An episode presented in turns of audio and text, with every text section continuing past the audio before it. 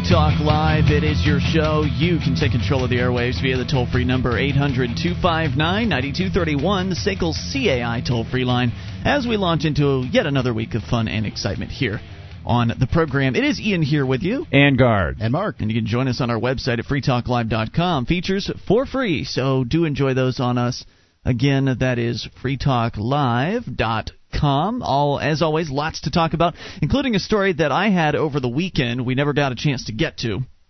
And Carter, you just uh, so happened to bring it in tonight, and I Ah. figure since we both had it, Yeah. we should do it. All uh, right, so I'll man. let you Yeah, uh, yeah. start things out here. Where are we focusing? Ah, ah, take a trip into the absurd uh, over to New Mexico, folks. And uh, you know, I mentioned to you guys uh, a while back. I, I jokingly wrote this article for the Foundation for Economic Education because I heard about these New York politicians who were trying to uh, ban the substance. Uh, so they're trying to tax sodas. They're trying to tax sodas. And they said, well, you know, corn syrup is the crack cocaine of sweeteners because it doesn't it doesn't spur the uh, satiation response. So you just want more and more and more and more. Well, now someone was telling me recently, just as an aside, since you mentioned Yes. corn syrup. I don't remember where I was when I uh, when I heard this, but someone c- clued me in that the reason why corn syrup is so widely used in America Mm, yeah. is because there are heavy tariffs on sugar imports. Absolutely, absolutely. ADM, Archer's Daniels Midland lobbies Congress to keep the tariffs really high on Cuban sugar cane. We we spend American consumers spend millions a year more on bread and cereals and all sorts of stuff because we can't get foreign sugar that could come in for less. And uh, and Right. the, the, and and it's funny because the corn syrup is an option that's used because it's less expensive, partially because we can attribute parts of that partial uh, expense differential to that lobbying effort that Right. ADM puts in, and they get the tariff. So right, and it's not as natural either. No, right? It's no, a definitely not. processed food, Right. whereas sugar is yeah, yeah. sugar. So uh, you know, in my whimsical imagination, Ian, I So, right, uh, so wrote this crazy article, So- right? And right, I but the thought- government people are basically saying here, they're, are they pretending? I mean, do they not know about the tariffs? I suppose Yeah. it's possible they don't Right, know. right. It's like, oh, the corn syrup's so bad, which of course we could fix by getting rid of the tariffs and everybody would start Mm-hmm. using sugar again. But no, corn syrup's so bad, so now we need to regulate some stuff. Okay. Yeah, yeah, exactly. So they want to regulate this, and they have all these pictures of fat people behind them at this news conference and so on. so I thought, look, uh, if that is that dumb, because of course they're saying we all pay for diabetes and young children getting fat and things like that. We all pay because why? Oh, because you guys have forced us to pay for health insurance Right. and health care for others. Okay, thank you for that rationale.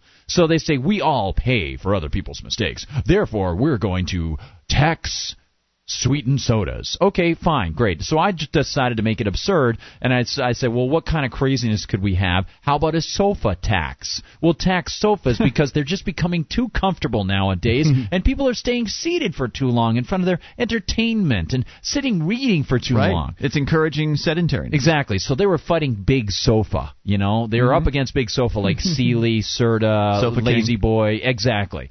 So anyway, I just thought that that was crazy. I thought that that was absurd. But lo and behold, what do I see? But uh, I think it was uh, Breitbart uh, wrote about this one, and it is unbelievable. Out of New Mexico comes a story that is real, and it's it's incredible. A Democrat lawmaker in New Mexico wants to tax televisions and video games. Wow. Yeah, to raise funds to fight childhood obesity and improve education in the state. Eh, They always put the children's faces on there, don't they? Sure. I have asked our legislative council service to prepare the Leave No Child Inside bill. Oh, isn't that quaint? well, they've scared the crap out of us uh, by, to letting our kids go outside. Yeah. Because uh, you know the rapists will get them. Right, And now they're gonna, um, you know, not they, they don't want to leave it's them inside. insane. It's total. It's a Charlton Heston Center. It's a madhouse. Well, Planet uh, of the Apes. One thing they're presuming here is that uh, that children are the primary consumers of video games, and while that might have been true 20 years ago, it's not today. Today, the point. average video gamer is 30. Yeah. yeah. Uh, and so, I mean, really, this is an this is a tax on adults and their how they're choosing to spend their leisure time. Oh, this is just insane. And you know, check this rationale out. It says it says um, And uh, I am hopeful that it will be ready for me to introduce on Monday. Educator turned lawmaker Gail Chasey told the reporter here. This is great. Leave No Child Inside, a play on the federal education initiative No Child Left Behind, Yeah, is got that. backed by grassroots environmental group the Sierra Club. Yeah. Uh, quote, the bill proposes levying a 1% excise tax on the purchase of TVs, video games, and video game equipment and would create the Leave No Child Inside Fund to receive those revenues, Michael Casas of the Sierra Club told this reporter. The author and sponsors of the bill, who include dozens of other organizations besides the Sierra Club, according to Casas, expect to raise $4 million a year Through in the New tax. Mexico. Yeah, and I love the way they say raise four million dollars a year through the tax rather than expropriate four million dollars from people. Uh, it's just amazing. What do they mean raise? What are they doing? Asking people to voluntarily give them money like Well, it's a charity organization? Government uses all kinds of interesting words like that. Oh. They they tr- they uh, they use words to conceal their activities, and as you're saying, it's expropriation, it's extraction, it's uh, they're forcibly taking people's money from them. It's and amazing, government Eric, will yeah. use all kinds of uh, you know nice sounding terms.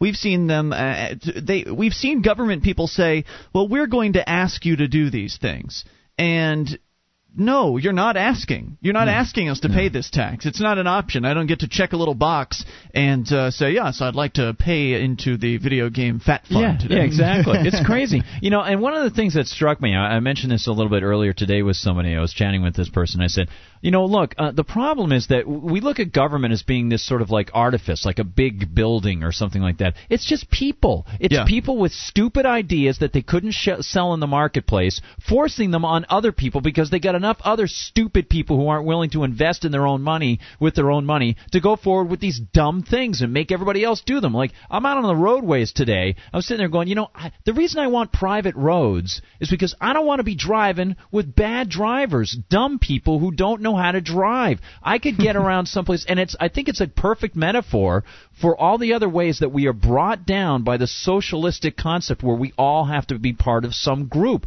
Whether it's excusing this stuff because we all have to pay for health care, or it's excusing me getting stuck behind some pinhead going in the left lane at 40 miles an hour below the speed limit and he won't get out of the way. With I don't the wanna have blinker to on. Be, yeah, and that brings happened me down. my my world, I could be much more productive if we didn't have government-run roads. Yeah. I mean, it's it's a perfect example. It it socializes and makes us all part of the lowest common denominator. It's the only thing that it does. You know, uh, when it when when you talk about liberty and you talk about libertarianism, yeah. the roads really does come up more often, I think, than anything else. You should have heard it this weekend. Gardner. Really? Yeah. Uh, it was one of those weekend shows, a Saturday show, where we just had call after call of government statist, indoctrinated authoritarians. And a lot of people that hadn't heard our message Wow. before. Wow. uh, uh, Interesting conversations. I bet. Oh, Yeah. they were they were certainly, and you know the one one of the guys went right to the roads issue. I was talking about the federal government and why it's not necessary, and you know asking Right. people to give me reason why we should have this federal government around.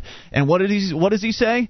Well, don't you guys like roads? You got to be kidding me. like the federal government really paves a whole bunch of roads. They do Hey. the interstate, certainly. It's, that they have as though they have some innate ability to make roads that no one else does. I, I said, you don't think we could pave the ground without the government? Oh, really? Oh man. Um, but Uh, you I- know- we had one gal who uh, called in and referenced Michael Savage and called me the NF- en- enemy within. called us both Oh, the, enemy, within. Okay, like Right. you're the alien stomach ripper. All right. Uh, you know, but the roads thing is fascinating. Today on on my show, uh, I was talking about this That's because against the grain. Uh, Yes, you can indeed. hear it at libertyconspiracy.com. Indeed, thank you. And uh, I have this. I, I, I had this subject. I was talking with some guys who started to investigate some things that are happening in New Hampshire. They have wasted that they have a constitutional provision. It's in the state constitution that they have this thing called the Highway Trust Fund. They have an 18 cent per pack uh, per gallon tax on cigarettes on uh, on gasoline, 18 cents a gallon. They have uh, fees for licensing of the cars. They have the tolls for the roads. It's all supposed to stay in one fund, and it's written in the state constitution. They put it in, right? Well, lo and behold, 107 million dollars is unaccounted for. It's been shifted elsewhere. And now they want for. Yeah, so there's a bill in the state house to say, well, it's all going to have to stay in the, the the highway fund. Well, guess what? You don't have to write the law. It's already in, the, Constitution. 1 800 259 9231 goes back to what I said over the weekend. Uh, if they don't obey their own rules, how can we be expected to obey them too? More on the way. This is Free Talk Live.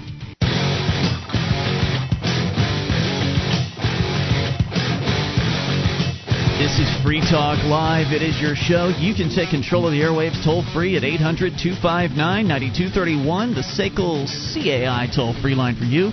It is Ian here with you. And guard. And Mark. And you can join us on our website at freetalklive.com. The features there we give away, including live streams, got a broadband version of the show and a dial up version, both waiting for you for free at freetalklive.com. The silver Liberty Dollar is as beautiful as the ideas it represents. It's America's second most popular currency, with over 20 million Liberty Dollars in circulation, with 100,000 plus people using it on a daily basis. Go to libertydollar.org. Stop using their money and start using the Liberty Dollar. Return America to value $1 at a time. That's libertydollar.org. 800 259 9231. Again, this is your show. It is Free Talk Live. Gardner Goldsmith joining us for the first time. Yeah. For the first time, I think, this year. Oh man! Uh, although we did have you on from the Liberty Forum. Liberty Forum for one of the segments, and that was an absolute blast. Had a great time over there. Wasn't man. that awesome, Oh, that yeah. event? And I I've mean, been I've been running wild since then. It's Well, nuts. That you was went such a great last year. You Yeah, went last year, and this was even better This is even time. better, and and it was so much fun just seeing the the McCain people walking around agog, like what is going on? It was great. Lindsey Graham, that pudgy little jerk, walking around going, what what's happening here? It was awesome. Yeah, they didn't do their research before they No, uh, picked they that booked the wrong hotel. Anyway, that's as an aside. Uh, we uh, we were actually talking about something during the break that I wanted to transition on the air because it was so it was getting so good. I thought you know this needs to be on the air. Yeah, we should yeah. allow actually talking during the break because Let's often does let's that happen. recap though because you uh, the reason one of the reasons you weren't here, Gardner, is Right. you had a uh, a lady friend in Yeah, town. yeah. and uh, obviously. Um, Worth uh, worth it to spend a little bit of attention definitely. on her. And to all those beautiful ladies in the uh, in the shrine, just a friend, just a friend. Just, uh, you know, ladies, I'm still out here. You know, it's cool. All right, so All right. um, so she was from Siberia. Yeah, yeah, absolutely. and she spent a couple weeks with you here in lovely New Hampshire. yeah, yeah, had a And great time. She she was making some observations uh, toward the end of last week as she was preparing to leave, and uh, you guys were talking about uh, what was it she was sharing with Oh, you? Oh, it was amazing, Ian. Yeah, we had all these different experiences that sort of uh, piled on one after the other that she remembered, and she is uh, a person who has been here at other Free State Project events, and uh, she is, is starting to become more and more thirsty for the libertarian freedom philosophy. So she was observing things. We went to go sledding in my in my hometown in Amherst here.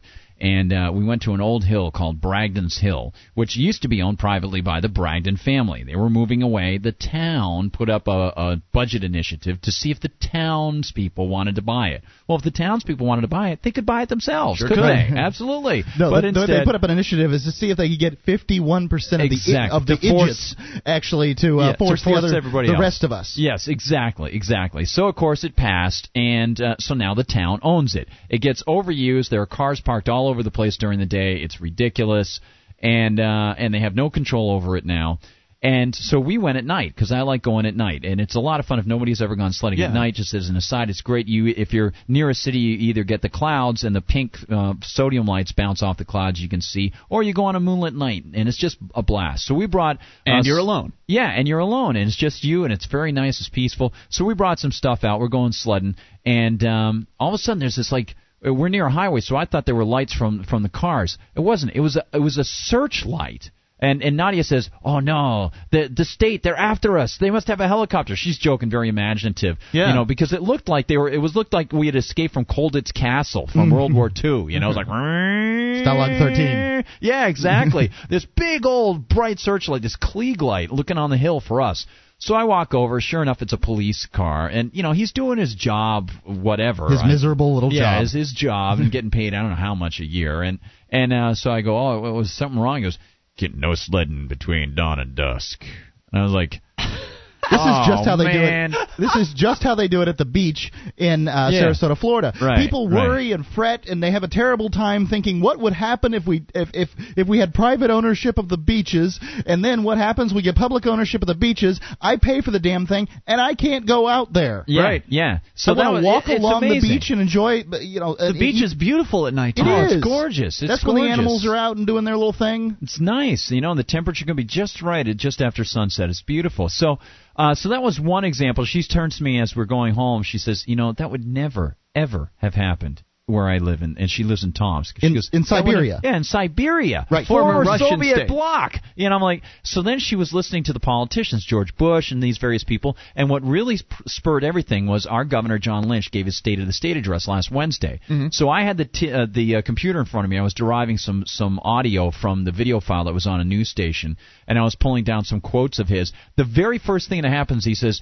I am here to give the State of the State address. Everybody's on their feet. Ray! And she starts laughing as she hears him talking. She just keeps chuckling. And I said, What's so funny, Nadia? And she says, this sounds like one of the old. This guy sounds like one of the old Communist Party speakers from back when I was a kid. He sounds like one of the one of the party party delivery guys.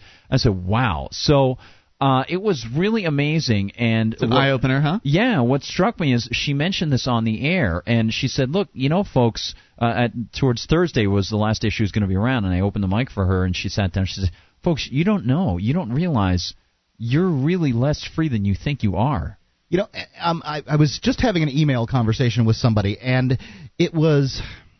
It, I, I think I've I've finally gotten the answer to the question: What would it take for you? And that's you know somebody out there, one of these listeners that's sort of in the dark, uh, one of the the sheeple. Okay. What would it take for you to believe that you were living in a free state, uh, in a police state? A police state, In a okay. police state. Yes, great question. And the, I think what um, some people's answer is that we're free as long as you're free to leave. We largely, the vast majority of us, can leave the United States if we wish. So therefore, any rule, any Well, if you jump through their hoops and get the passport first. uh, you don't need. A, I don't think you need a passport to leave. You yeah okay you mean to yeah you might be right you might you I might think be you right need permission as far as an- to go, another to go- Mexico or Canada Uh, well, I think another government um, would have to provide you with some kind of um, you know permission to enter. Mm-hmm. But um, you know the the passport isn't permission to leave. okay good point Um, so, you know, I think that people believe that it, as long as we're allowed to leave the country, it's a free country. No matter what other yeah. arduous, onerous rule they put up. right because that's what we heard over the weekend from uh, from our callers is that you uh, don't like it, you can right. go. that's Right. that cliche If Yeah. we were, I, I mean, would we be a free country if we were lopping off people's heads in town square, but you were free to leave? I hate that sort of that sort of rationale is just ridiculous, especially when your choices are relatively not as good. You know, you say there is Right. this concept of the right to exit. You know, in political philosophy, you say you have to have the right to exit. But if your choices are all worse, or they put up such impediments to get to those choices that it's economically almost impossible, uh, you know, fine. You know, you could always try to escape from a prison you know but it could be pretty darn difficult and dangerous and you could be in a lot of trouble well right in we a get way to go break into another prison that's when we leave this prison there we there can are only other choose from prisons. other prisons Pick your pick your stinking prison is what what we're talking about here. And these people, like you said, Mark, these people put it out as some some great trump card to put it out there for you to say, oh well, if you don't like it, then go. Well, where am I going to go? Where do you want me to move? I guess I could go to Ireland or New Zealand, maybe. Maybe I could move to Alaska. I'm not sure. Well, you, maybe I could live out in the woods, but you'll come find me. You'll hunt me down. You'll Well- put a bullet in my back like Lon Horiuchi did out in Ruby Ridge.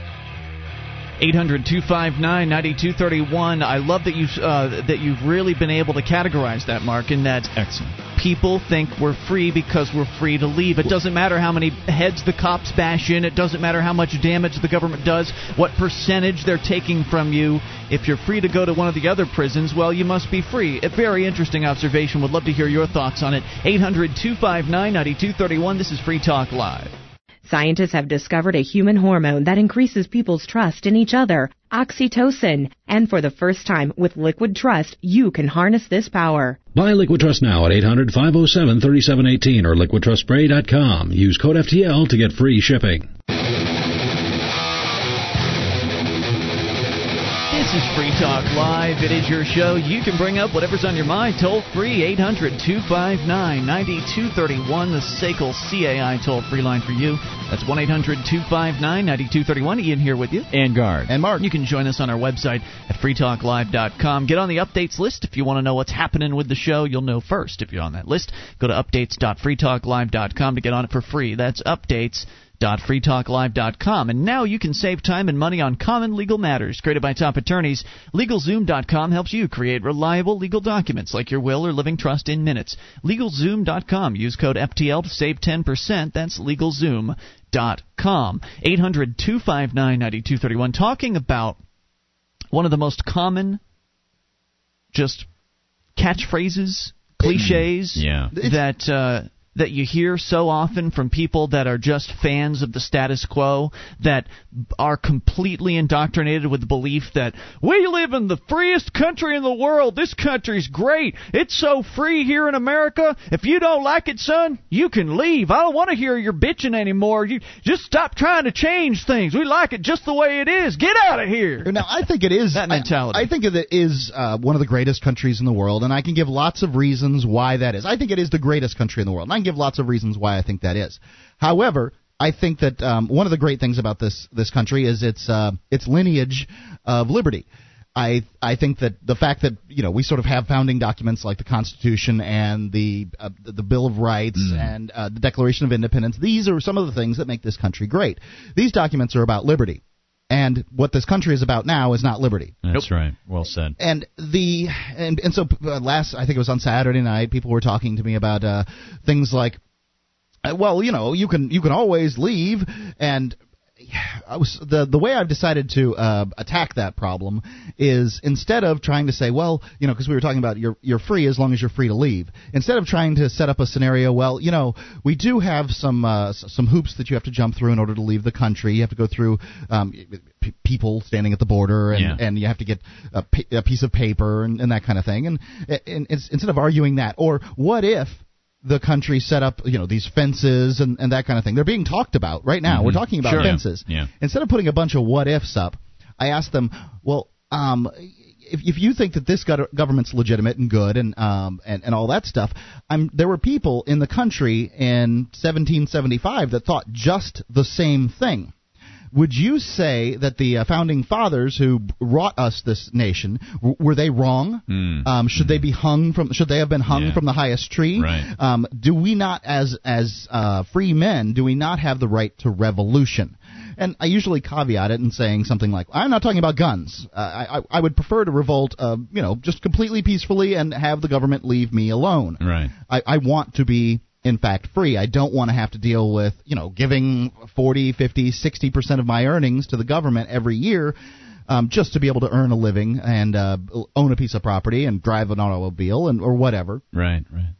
And I I think that that works. That's because they at that point they have to say George Washington and Thomas Jefferson suck, you know. Yeah. And, Yeah. and they're Well, not the no, they're not going to do that. That's a great way to put it. It is yeah. a great, uh, great approach, and I, and as we get more opportunities to practice it, it'll be interesting to see how people respond. Because Saturday night, the response was when you brought up the part about, well, you know, Thomas Jefferson and those guys were they terrorists? Were they bad guys? Uh, should they have been, gotten in trouble? And the caller that we had on the line agreed with you. They shouldn't. He's, you know, he agreed that they did the right thing, and So I have the right to but, revolt. But now it's different, was what he said. Yeah, they, Well, they always today say it's that. That was a different time. Well, they Oh, can I say see. he can say that, and that's fine. Yeah. The listeners said, "Hmm, now there's a line of logic I can understand." Right, Yeah. yeah, Um, yeah. You know, because because that's he's just It's he's just running away at that and, and, point. and what they're saying is it would be uncomfortable now. It's uncouth to think about that because you know we're comfortable here. Well, as comfortable as problem. we think we are, exactly as comfortable as we think we are, we, we could be a heck of a lot better than we are today. And Right. this girl Nadia noticed it from Siberia, and she was able to pull that curtain away when we were talking about this to see to say, you know, everybody in the United States thinks that they're living in a free country, just like you say. Mm-hmm. And you hear all this jingoistic, sort of nationalistic crap coming from all these politicians, like our state governor saying. Together, we did this and we did that. And she says, no, they didn't do that. They forced other people to do it. They can't do anything without making other people get something done themselves. And uh, it's a great point. And and if you actually strip the artifice away, what you have is a semi socialized nation that likes to promote itself as the land of the free. Right. That's it. Yep, it's, it's great. It's a great tagline, and certainly we're freer than a lot of nations. If you can look, look at the the list of nations, we're s- significantly freer than most. In some ways, we're significantly more restricted. Yeah, it's true. Uh, economically, uh, Hong Kong has got Oh, us beat yeah. hands down. Singapore, uh, you know, you can't chew gum in the streets, but damn, they've got a lot more economic freedom than uh, than yeah, America I actually talked to a guy from Singapore, um, and. eh, You know, I, I tried to talk about him to, to him about an ec- economic liberties, and he didn't see it because he had only sort of grown up there. Yeah. as all it, as all he could see was the, a business. Right, it was the police state a- aspect of it that was really bothersome to him, and he had to get out and went to Australia, and then ca- and finally came to the United States. And um, it- it's it's interesting to hear him talk about politics, but you know, he's just as brainwashed as the rest of them. You know, it's going to be interesting uh, as the Free State Project, which we talk about a lot on the show, movement of liberty-loving people all moving to New Hampshire. As the uh, as more freedom lovers continue to come in, and we're going to see more this year because uh, this is the last year of the first 1,000 pledge. So Yeah. by the end of this year, we should have a thousand movers, uh, a thousand great. free staters in state. Yeah. Likely, they won't uh, all sign up at uh, freestateproject.org. That's uh, true. That's true. just- Uh, but it's going to be interesting to see when uh, more liberty lovers come in and start running for office and start getting into the media and start talking to others, and the movement starts to build and become more and more visible than it currently is today. Will we be able to turn around to the socialists and say, "Hey, if you don't like it, You get can out"? Move. Absolutely. Well, I, I think that's essentially what we are saying. But um, the the difference between uh, liberty and and uh, socialism, which We're not going to hurt you. Right. We're not Yeah. going You to take your wealth. if you, don't can like do it, you can do it yourself. you can do whatever socialist little uh, great thing you want to do. Right. Start It's a commune. Go ahead. people should be able to be free in deciding what what programs they want to participate in. You know, your whole idea of getting some government program together to take care of the homeless or whatever, well, then you're going to have to come out of your pocket instead of voting to come out of mm, someone else's. It's all about what's peaceful. I, I've asked people on my show, it's like, would you oppose the peaceful use of this or the peaceful engagement in this? It's peaceful. Mm-hmm. Or would you use force? It's always peace versus force. And that's always what it comes down to. And they excuse it with all these different arguments saying, oh, well, you know, we have to pay for this. No, again, let's go back a few steps in the logic chain and see Right. why we all have to pay for this or why we all have to, because somebody else forced us. So stop it, cut it out. I mean, it's just incredible. And when you get this perspective from somebody else who comes from a communist bloc nation like that, and then you hear something that like what Mark just said and what you just said, Ian, all these different perspectives about this sup- supposed, oh, you can just go, go where you want to go or whatever. If you can leave, then you're tacitly accepting anything that the majority uh, wants to do. Mhm. Absurd. It's just absolutely absurd. It's Well, some I- bizarre fantasy. I don't understand it. I had a local politician here um, in in Keene that I was talking to, Yeah. and he essentially said it is not force since you moved here. You moved here of your free volition. Therefore, uh, you knew what the rules were, or you had some idea, or at least now you know what they are. You don't have to stay. You didn't have to come here. Therefore, we aren't forcing you to do anything. Which I suppose is true, but does that mean that therefore I was born in Sarasota County, uh, Florida? Mm-hmm. I was born in the city, uh, uh, near the city of, yeah, in the city of Sarasota. Yeah. Does that mean that I can have an armed standoff in Sarasota because they are in fact forcing me? Because that's where I was born born. Right, Damn it. right. Um, no. The socialists are there too. The Right. socialists are everywhere. They're the everywhere. fascists and the socialists have taken over our government. They don't call themselves that. Republicans and Democrats. John McCain. right, that's what they yeah, call exactly. themselves. Yeah, uh, you know, uh, it's interesting you should bring that up because then, in many cases, people move someplace, they'll read the state constitution. Free staters will read the constitution. They say, "But I thought you weren't supposed to be able to do that." Oh well, you see. so even in their argument of, "Well, you freely moved here," you moved here under the assumption that the government would not do certain things. You know, uh, I, my response to that is when people move, they move for reasons like family. They move for reasons like a new job. They don't move Housing. and pick up. Yeah, they don't move and go and grab tomes and tomes of law books and start paging through them to see, huh? Well, let's see what all the laws are here. Better figure out all this hmm. before I decide to move somewhere. I mean, that's absolutely absurd. We didn't know what the laws are, and you don't know what the laws are, and those politicians don't know what the laws are. More coming up. You can take control of the airwaves. Bring up anything. It's Free Talk Live. This is Free Talk Live. It is your show. You can bring up whatever you want. Toll free 800 259 9231. The SACL CAI toll free line for you. It's Ian here with you. And Guard. And Mark. You can join us on our website at freetalklive.com. We invite you to enjoy all the features there for free. And if you like the show, then go shopping at the Free Talk Live store. Just head over uh, to head over to store.freetalklive.com. You will find Free Talk Live branded T-shirts and hats. Uh, we've got the Free Talk Live Classic Archive DVD collector sets. So many neat products all very high quality, highly recommended. Uh, head over to store.freetalklive.com. Get your shopping done. That's store.freetalklive.com. As we go to your phone calls, Ziggy is on the line in the UK, All right. across the pond on the amp line. Hey, Ziggy. Hi guys. Uh, qu- firstly, Garth. Garth, have yeah. you played T-Rex on your show yet? No, I got to get some T Rex. That'd be fantastic. A little And Jeepster. please, and please do uh, play the odd Paul Weller track as well. I'm sorry to have bored you in that email, but I am a big fan. Oh, that sounds fantastic, Ziggy. You got great taste, my man. What's on your Um, mind tonight, Zig? Um, anyways, yeah, McDonald's. Um, I know a lot of lefties have a problem with McDonald's because you know they think they sell garbage, and personally, I do feel they sell garbage. Yeah, I hate eating there. I just, I mean, you can you can barely stomach it, or at least I can. It's yeah, just well, awful. you know, I don't, I don't go there. That's freedom of choice, right? Right. But I do have a problem when um, I hear people they go to Paris or they go to Bangkok, and I say, "Well, where do you go and eat?" Uh, McDonald's. and I really have a problem with this because I just feel that McDonald's does really have no respect for indigenous cuisine, basically. Well, they, that's not their business model. Their their business model is to bring the same damn food to every single franchise, and that's why they get people in the doors because it's familiar. That's why franchises work is because you can go to a new place and you feel comfortable because there's somewhere you're familiar with. And It's people in other countries want to be more westernized, so therefore they want to eat like they imagine the West does, and that's McDonald's, I guess. Yeah, um, but there is there is actually one interesting fact about McDonald's in Paris. Hmm. It was the first McDonald's which actually had to sell indigenous cuisine to that country Really, why?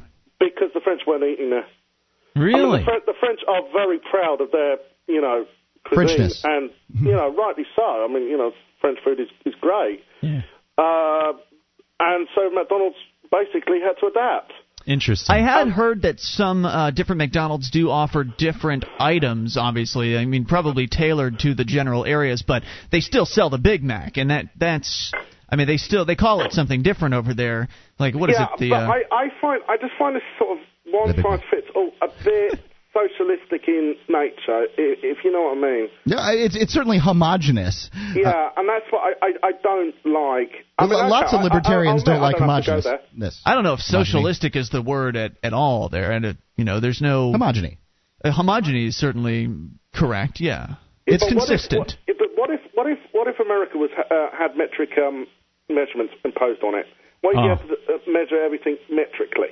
Well, you, you'd probably scream out that that's socialistic. I Yeah, think I think the question here uh, on, on this one, Ziggy, is whether or not companies uh, started to voluntarily go metric on all their different sizes of containers, and then we would get frustrated because, of course, you know, McDonald's it it's purely voluntary. If people, you know Yeah. how it is. I mean, I don't have to Yeah. go into it, All but right. yeah, I, you know, I think I think there is that sort of inclination, that sort of instinctive inclination to uh, not like that homogeneity when people come out with things that are the same everywhere, and yet at the same time, it is almost comforting to uh, here in the United States to be able to walk into a McDonald's. You know the quality is the same as Bad. other McDonald's or Wendy's or whatever. And when I'm over in in, in the UK, like first time I was in England, unfortunately, first t- place I ate was I believe a TGI Fridays, an American place.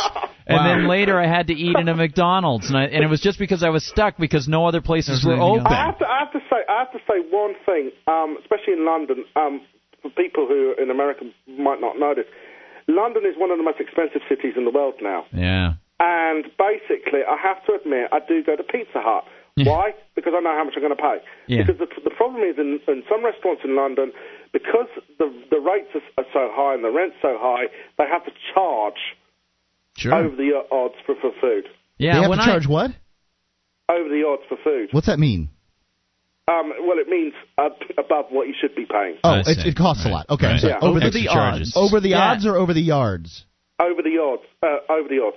O- Over the odds. ODDS? Yeah. ODDS Yeah. odds. Yeah. Well, uh, and Ziggy, you know, you know what else is, it strikes me is uh, like when I went to Australia, I thought Australia was going to be so different and unique, and I, I think that's one of the things that does bother many people who are sort of independent thinkers. You know, like we were just talking about Red Dwarf and how nobody in the United States knows Red Dwarf, and I introduced this girl Nadia from Siberia to it. She thought the cat was hilarious on Red Dwarf, and you know, when you have sort of an underground thing or something that's Yeah. unique uh, you don't want to lose it. And and when you have a unique culture and you have McDonald's, which is all over the world, even though you know that there are tons and tons of people around you in your unique culture that are going there, sometimes it can sort of bother you and say, well, you know, I'm not going to go to that lowest common denominator place. I still want that uniqueness. As long as it's a voluntary thing, I don't mind because Yeah. it ends up that the marketplace will cater to all sorts right. of people. Because it's it's really it's all in your head, Ziggy. I mean, the fact is, while there may, might be a McDonald's there and there might be a Burger King down the road, there are still those independent places in between, and so you really can get everything that you want, and it's okay. You Well, know, I for mean, instance, there has been. I mean, there has been. I mean, in this country, there has been somewhat of a backlash to Starbucks, and that's because the, the British have a tradition of tea houses, Mm, right, right. and still Starbucks, you know, la- lands on the high street, and people complain. Well, you know, I have to admit, I, I, I understand where they're coming from, but at the end of the day, people go to Starbucks because they feel that it's better quality, because they get better value for money. Mm, if yeah, that's yeah. true, then you know that's uh, the cookie crumbles. You know. Yep. And Anyway. in France, uh, a great observation about the French, uh, their cultural mores and so on, uh, getting McDonald's to change voluntarily. Very interesting. Thanks for the call tonight, Yeah, Ziggy. Appreciate bye. it, sir. 800 259 9231. Where I wanted to go with that was, you know, in praise of, of franchises. Yeah, uh, sure. Just thinking about Red Dwarf, which is a great British comedy. In case you have not sure. seen it, go to Netflix. If you're a Netflix member, they've got them. You can view them online. Oh, Okay, so you can good. go and watch an episode. It's fun stuff. Uh, like that show, but. I, I I know there was at one time where they actually tried to have an American Yeah, version of Red right, Dwarf, and yeah. it just uh, it bombed. bombed, Uh, yeah. but the the original's very funny, and it's aired on a number of television stations. Usually, usually it's PBS, but. Uh, it is aired in America, and the DVDs are sold here in America. So it's good that you can walk into a DVD store and grab a copy of your favorite show. If you're from Britain and you want to see Red Dwarf and you're here in America, there it is. You walk in and, and you can take it off the shelf. It's the same thing with McDonald's. You know, if you are looking for something familiar, you can go in there and there it is. It's what you're expecting to see. That's why they're so successful. But the reason they got to that point in the first place, you have to, I mean, I, you all know this. I'm just mm. pointing it out. Yeah. The reason they got to that point in the first place is because they did something right back when they were the independent. Back when they were Yeah, that point. place in Great between, when it was Ray Kroc and the very Right. first McDonald's way back in, what was it, the 50s? Well, Yeah. it's, the McDonald's brothers started McDonald's, but Ray Oh. Kroc bought the uh, system that they had See? for I don't even delivering uh, hamburgers to people that you know they they they could get. I a thought it was Ray Kroc. They could get a consistent hamburger the way that, and milkshake the way they you know expected to get it, and that's what people really want. I Right. want. I, I like Big Macs. I enjoy them thoroughly, and I know that it's not the it's not the epitome of what a cheeseburger is, but I enjoy it. Maybe I should try one because all the other stuff I've had at McDonald's is just awful. uh, but but the point is, somebody really liked it, and Yeah. so therefore they expanded out. Same thing with Walmart. Same thing with all these other places that you see everywhere. And so the reason why they have hundreds and hundreds, if not thousands, of locations is because what they do works, and that's great, and it and it should be celebrated. Now that's not to say you should go and do business with them. I can't stand their product but somebody obviously likes it. And I am that kind of person where if I'm visiting somewhere, I would prefer to eat at a, at a more local establishment to to get the local flavor and You certainly atmosphere. would. Yeah. Um, So I mean, there are a lot of people that feel that way too. But I, I think there's this anti-corporate mentality, or this anti-chain mentality that's out there in this country. And you know, the fact is, the people that own these chains, many of them are franchise owners. Those franchise owners people. usually are local. Yeah. They usually own a series of stores within a certain geographic region. They employ local people. Right. I mean, you know, there's nothing inherently wrong or bad about this. No, it's like it's like saying somebody's opening up a local enterprise rent a car uh, is something in your area. Yeah. Um, they're providing a product or a service, just like the McDonald's people are providing a product or service, and and uh, the more opportunities there are for people to have choices, the better for me. Uh, you know, out there in the marketplace. Uh, it's interesting, you know, you talk about uh, McDonald's. One of the, the strangest things was uh, uh, on the way down to drop off uh, my friend Nadia down at JFK Airport. We stopped off in Coventry, Connecticut. And I didn't realize until later we ate a, uh, ate a McDonald's real quick there. Where she wanted to get some fries. She hadn't had them for I don't think she'd ever had them before or many years or something. So we had them and they were great. You know, we're going along. The fries are always great at McDonald's. You know, and uh, and I got one of their little burgers, just meat in a bun, because I don't have Yeah. anything on my burger. And I didn't realize till later that uh, Coventry was where Nathan Hale was born. Nathan Hale, the great uh, revolutionary spy The spy hero in New York City who said, "Yes, my only regret is that I have one life to lose for my country." Uh, very cool. I would take out country. I would say for liberty. But um, you know, he was a big revolutionary hero. He was he was from probably just a few miles away where we stopped off. It's kind of cool. The toll free number for you is 800 259 9231. That's the SACL CAI toll free line. Hour number two is on the way. You take control of the airwaves. This is Free Talk Live. It's time to pick a candidate, a serious candidate for president, and start moving forward. That candidate is George Phillies. This is George Phillies, Libertarian for President. I approved of this message. Paid for by Phillies 2008.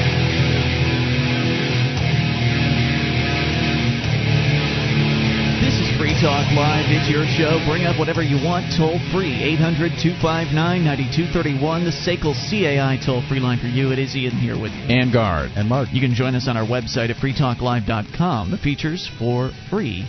So do enjoy those on us. Again, that's freetalklive.com. As we launch into hour number two of the program, we will go straight to the phone calls. Dustin in Los Angeles. You're on Free Talk Live, Dustin. Hey guys, Hey. nice Hey. to hear Guard again. All right, yes, Dustin. yes. Thank it's always you. good to have Gardner back on. What's on your mind? Yes. Well, I've got a field report for you. Okay. You had a call last week. I think it was early in the week.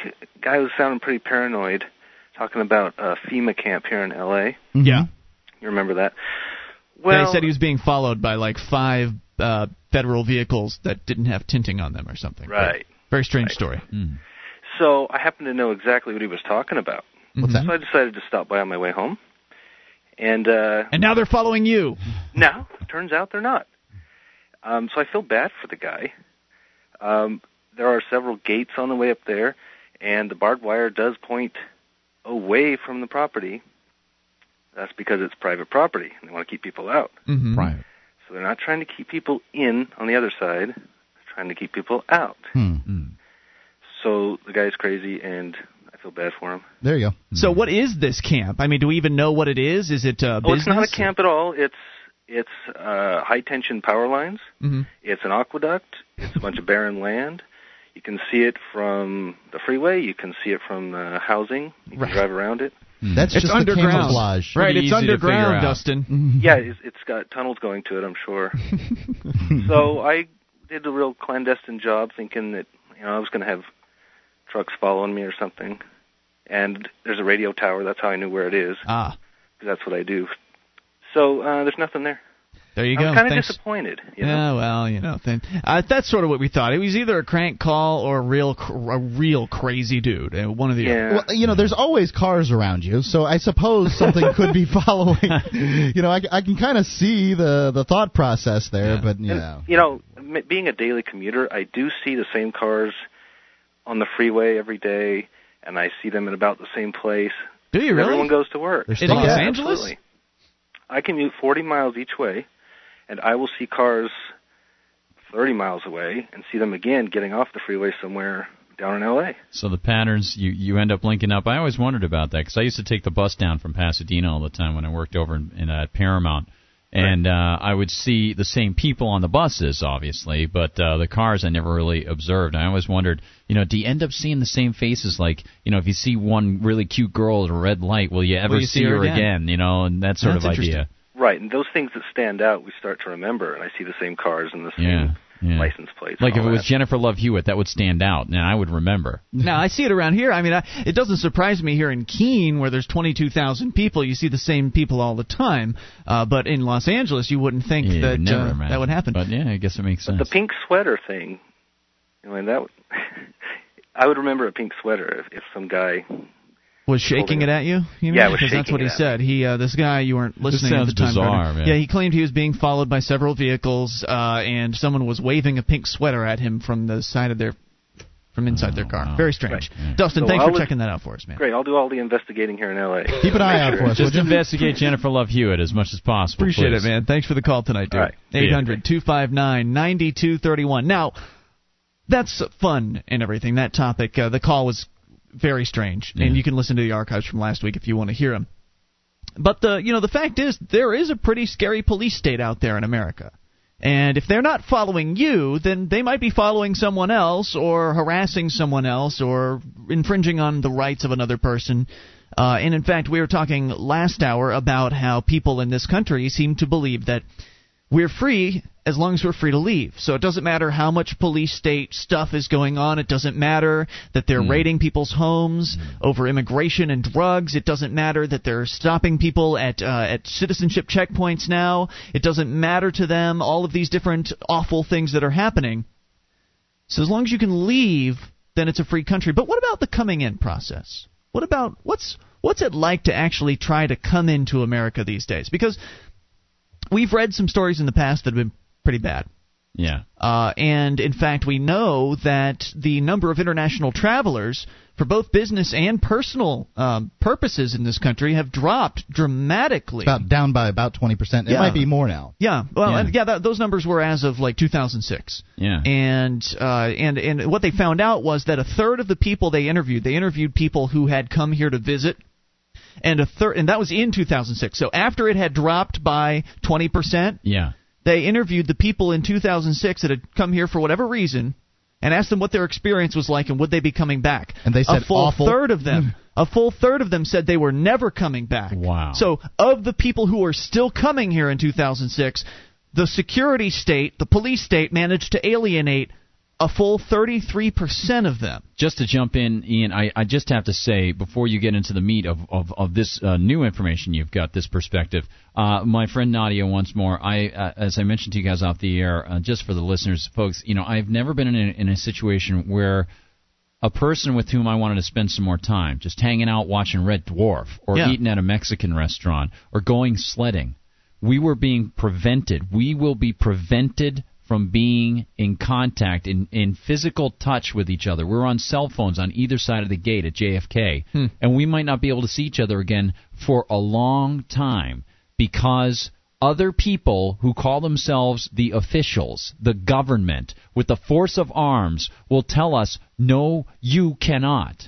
Well, you know, Gardner, we is have to protect this country from Oh. people that want to come here and go out to eat and go sledding. unbelievable. It's it's just it it really brings it, it hits you right in the face. You're just like I can't I can't believe this. It's sick. crazy. The idea that this is a free country, yet people aren't free to come and go. Well, I guess you're free to go, but then again, if you try to come back, you have to have a passport now. Yeah. And uh, But you and- see, you're being sentimental. We have to be realistic in this country, and there are more important things to right, consider, Gardner. like national security and American Times jobs. have changed. 2001 changed everything. Uh, you know what? I'll get to the meat here in a moment. It's a woman's story from Iceland. Uh-huh. Uh, she was trying to come here for a little vacation, little fun with some friends, and we'll uh, we'll read her words as far as what her experience was like. Is, is that her picture on the screen It there? is, uh, oh it is. yeah, You can see that she later should definitely be given a special pass. I'll post the uh, the article later so you can see it for yourself at uh, the BBS. But we need to go to these phone calls. The phones just all of a sudden blew up, so we will go to Dave in Athens, listening on WAIS. Hello, Dave. Hi guys, I won a convert yesterday to Ron Paul. Where is that?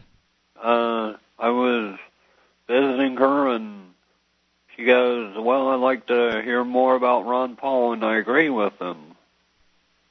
And I talked about how he was in favor of the Constitution and how he backed gun rights. Only she didn't agree with automatics being all right, Hmm. automatic guns. Well, you can work on that. Yeah. You can work on that. Well, it's just it's not a deal breaker though, right? No.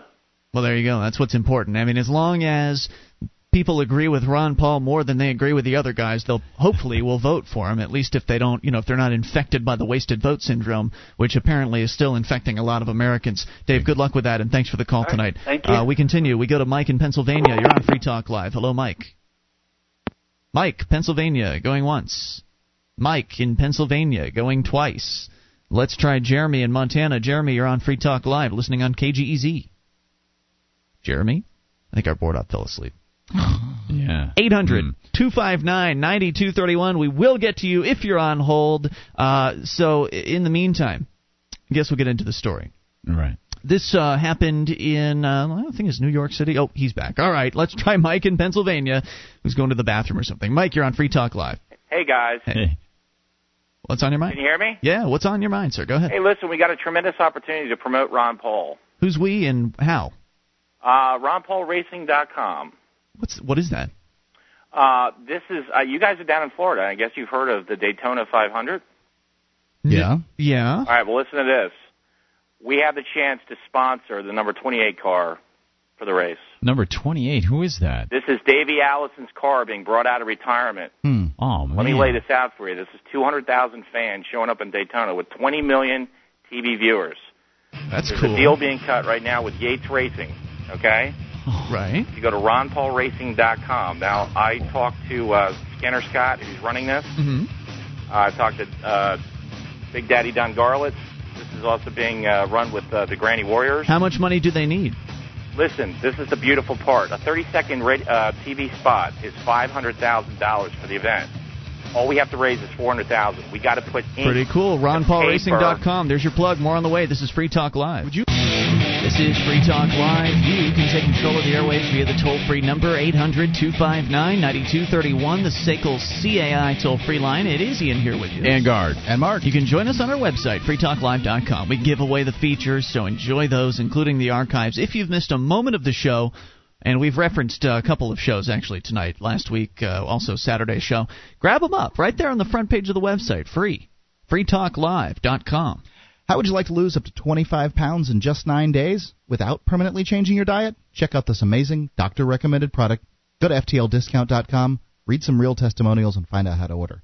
That's FTLDiscount.com. 1 800 259 9231. Still to come, the Icelandic woman's story about just how awful her experience was attempting to get into uh, the United States. But first, your phone calls. We go to Jeremy in Montana, listening on KGEZ. Hey, Jeremy. Hey guys, how you doing tonight? Ian, Garth, and Mark. Hey, Jeremy. Super. What's on your mind? Hey man, I just got this stupid ass letter in the mail from the state of Montana. Uh oh. What do they want? Well, they confiscated the state funds that I paid in this year. What state funds? Well, because I was on unemployment for a couple of months last year, and now that they're wanting it back. Okay. You have to pay on. You have to pay the state back for unemployment. They already took that from you. Yeah, I have to pay them back now, and it, they're pers- pursuing the blah blah blah, and I owe them this and I owe them Uh-oh. that. Oh. Well, You that's know, that's a little strange, buddy, because usually uh, up till a certain period, all the money that you're getting from unemployment, you already paid in at your other jobs. You can get unemployment far after what you've actually paid in has already been used up, but two months is not How enough. come they're allowed to confiscate my uh, taxes I paid in on my last job then? Well, they, the state they uh, can do whatever they want to do. Uh, Certainly couldn't tell you the specifics. So they're saying that the unemployment payments were actually loans. I, I guess so. That's a They're- They're, they're saying that uh, I owe money. And I so- mean, I paid in money, now they're saying that I owe money. So now they confiscated what was it? Your state income taxes? Is that what it was? Yeah. So you guys have income tax in Montana? Well, uh, it doesn't make any sense to me either, Ian. I mean, it says in accordance with sections blah blah Yeah. blah, uninsurance law, unemployment law, Montana code. How much do you owe? What? I don't know 'em a damn thing. I don't think. But how much are they claiming you owe? Well, they're taking 203 now. Do they And give you a total, I mean- like what the the total claim is? And there's they've said they've said they've taken that amount, but what's the total? Do you know? Well, they didn't put that in here. Well, uh, There's- are they are they telling you that they just overpaid you or something? Maybe they miscalculated based on what they thought your previous earnings were. Or They've been known to make mistakes it? like that, Yeah. sure. Maybe that's it. I think so, Ian. I have a lawyer too, so. Well, that's Well, a that's- good yeah. because we're not lawyers, and uh, you know our advice certainly shouldn't be considered legal advice. Jeremy, good luck with that. Uh, hope you get it worked out. Let us know how it goes. All right, thanks for the call. Eight Tell the state to suck my ass. Okay, yeah, you can do that. Oh, Tell them that off the, uh, the air. Yes. 800 259 9231. I always like it when people do fun things with their payments to the Oh, state when the state demands money. Uh, you know, silly. People feel like they have to pay, but I like it when they stick it to them as much as they can. Write their name My- in blood. There's you know. yeah, there's that, and of course the people like to pay in pennies. Uh, there's that one, but my favorite one of all time had to be the guy that wiped his butt with a check. I just loved that one. That's great. Yeah, Well, all right. I like the one that where the guy took uh, he poured it in polyurethane or something, and it, it's like so the, the It's money eight came inches thick. That was one of our listeners. Yeah, and Yeah. and he, so it came out like this little plaque. Well, all right, let's go. Let's continue with the call. Sean in Florida, you're on Free Talk Live with Ian Gardner and Mark. Hey guys, Hey. it's uh, obviously you guys know it's Sean Morley. Just to bring you up to date, it's the same Sean Morley that does the Val Venis character in WWE. And Wow. uh, I know you guys had dinner with a colleague and friend of mine, Glenn Jacobs. There, you had lunch with him or something like It that. was breakfast and it was excellent. He was up here for the uh, New Hampshire Liberty Forum. In fact, he stayed and hung out the entire weekend. Oh, what a the nice forum. It was- guy, really great guy. Absolutely. Yeah, great, he is. He's a super nice guy. Uh, a couple of things I wanted to throw by you there, and then I wanted to challenge you a little bit here, Ian. All right, sure. Uh, the first thing, like I've been listening to you guys' podcasts almost every day, especially when I'm out on the road. Uh, you know, it's very, very informative. And it was a few days ago I heard you guys talking about the uh, American Gangster movie. Yeah. The Drug Enforcement Agency. I just watched that movie last night. It is an absolutely phenomenal movie. I am I going would- to have to see it. I've yet to. Have either of you seen it yet? No, no, heard okay. about it. It's phenomenal. I highly recommend that. All right, great. For sure. Um, now, Ian, here's one thing I wanted to throw by you there. I am, as you may already know, a pro-life libertarian. I didn't know that, Uh, Val. Yeah, I'm definitely a pro-life Sean. libertarian. I am a Christian. However, I do believe that Jesus is a libertarian because if he wasn't, we wouldn't be having this conversation. And he doesn't. He, Jesus never forced anyone to become believers. Uh, he gave us the ability to talk to other people and you know try to influence them and persuade them, but he never forced anybody to become a Christian. So uh, that's one thing I just wanted to state there was that uh, I, my firm belief is Jesus is a libertarian. I think it's a persuasive point. I mean, having been a former uh, former you know Christian, I, I'm somewhat familiar with the Jesus story, and uh, and I, I think that uh, the the Christian libertarians make a very persuasive point on that. In fact, I've seen people make the argument that Jesus was uh, in fact an anarcho-capitalist uh, v- voluntarist. Oh, and that that would surprise me one iota. The one problem that I do want to shoot by with you guys is uh, abortion. Uh, being a pro-life libertarian, uh, I've always asked myself, and I was I wasn't always pro-life. I came out of high school uh, very much a hardcore left-wing pro-choice liberal. Mm-hmm. Yeah. and just over you know debating the issue with many different uh, facets of the argument, I came to the conclusion that you know life starts at conception. My question to you guys is. At what point in time do you apply the right to life, liberty, property, and pursuit of happiness to a human being? Ah. That It's an excellent question. All right. Yeah. Well, we're all gonna I'll take wait this till after these guys go too. Well, um, I, I s- sort of look at it as everybody has the right to life, liberty, and the pursuit of happiness, and that includes a uh, two-celled zygote.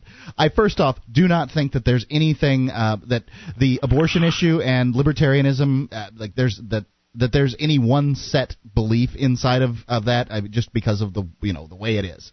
This will never. No one will ever agree on this issue. I think that as soon as that zygote can get out there and uh, you know live on its own, draw breath, and it has all the rights to uh, human life, while that zygote lives in someone's body, that person has the right to expel that zygote whenever they choose, um, or you know that that embryo or that baby or whatever. Now, take into consideration, my wife is eight months pregnant. Um, you know, I I know that there's something alive in there. It moves. I get that, uh, but and he could live on his own right now at eight months if she wanted to have an operation. I think it's wrong to take a child that would die otherwise. Um, and just lop its head off in a, what they call pi- partial birth abortion, uh, but but would live, you know, they would live otherwise, but cut just their lop- heads off? I, I, that's what they say. I don't know. So Wow. if the if the child can live on its own, it should be able to, and somebody should be able to take that child. All right, we'll come back with more of this. Hang on, Sean. We're going to bring you back. 800 259 9231. I guess since he mentioned who he is, we might as well mention it again. Sean Morley. Uh, he plays a character on the WWE known as Val Venis, I believe. One of the superstars. 800 259 9231. Gardner and I will address the question here in moments. We'll hear what Sean has to say as well and take your calls as well because he has led us down the road into radio hell. Thanks very much, Sean. With your help, we can spread the message of liberty around the world. Consider becoming a Free Talk Live amplifier for just $3 a month now at amp.freetalklive.com. If you can't afford it, keep enjoying us for free. If you can spare the three, visit amp.freetalklive.com.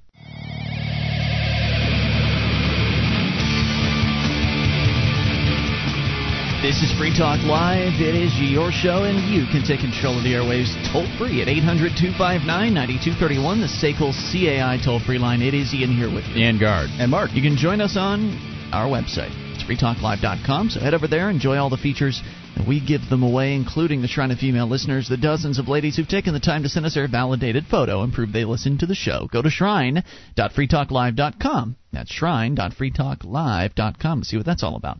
Your mattress was likely manufactured using all kinds of disturbing chemicals. Does that bother you? It bothers some scientists, especially in the case of young children. Savvy Rest mattresses are made of 100% natural latex rubber, organic wool, and organic cotton. Try their crib mattresses too. SavvyRest.com for the sleep you've been dreaming of. That's SavvyRest.com. We go back to Sean Morley. Uh, he's on the line with us, calling in from Florida tonight. Uh, Sean, you were asking a question about abortion, which, uh, as I suggested toward the end of the segment, that is uh, radio hell, as I like to call it, because this is one of those issues that just. It's one of the, the issues that just draws people out of the woodwork, uh, and not necessarily in a good way. So hopefully uh, that won't happen tonight. But if it does, well, it is Free Talk Live, so you can bring up anything. Uh, but you would ask the question about where the line is drawn. Can you re-ask that question if you don't mind? Well, I, I think basically what I was asking was at what point in time do we apply the right to life, liberty, property, and pursuit of happiness to a human being? When are, the, when are those rights applied to a human being? Right. I'm not sure about that. I'll try to think right. of an answer. But Gardner, you wanted to go. yeah, sure. Uh, and, uh, and actually, Gardner, I don't mean to cut you off there real quick. No, no problem. There was uh, just to uh, throw this in there real quick. Um, to see an abortion is is I mean I've seen it on video and I've seen it at from six to eight weeks uh, after conception. And to see these abortions is really where I really start to think, are we really murdering these children? Like if you go to, I think it's uh, abort73.com, mm-hmm. it will really impact you emotionally. Mm-hmm. I mean, it is unbelievable. I'm sorry, I didn't mean to cut you off there, oh, no, like it's, it, excuse me, it's it's no problem. And uh, I don't think anybody here takes it lightly. Uh, what that procedure is like, I'm sure it is awful and and generally terrible. And I, I don't think it's an easy decision for uh, for a lady to make. And I think it's kind of funny that it, you know we've got four guys sitting right. here talking yeah, about this issue. Uh, but go ahead, Gardner. Yeah, sure. And uh, it would be interesting to get uh, one of the women's perspective out there, especially if they are in the shrine. But anyway. Uh, you know, I I looked at it uh, pretty closely, and for a while I was sort of on the fence on it uh, because there are some arguments that are brought up about um, uh, rape and incest. But we'll push those aside for just a second. Not that I want to discount those, but uh, the only way that I could be logically consistent and I think ethically consistent uh, regarding my belief that everyone has a right to his own life and uh, to pursue his life is to recognize, and I think you framed the question very well. Uh, at what point do we apply the right to life to human beings?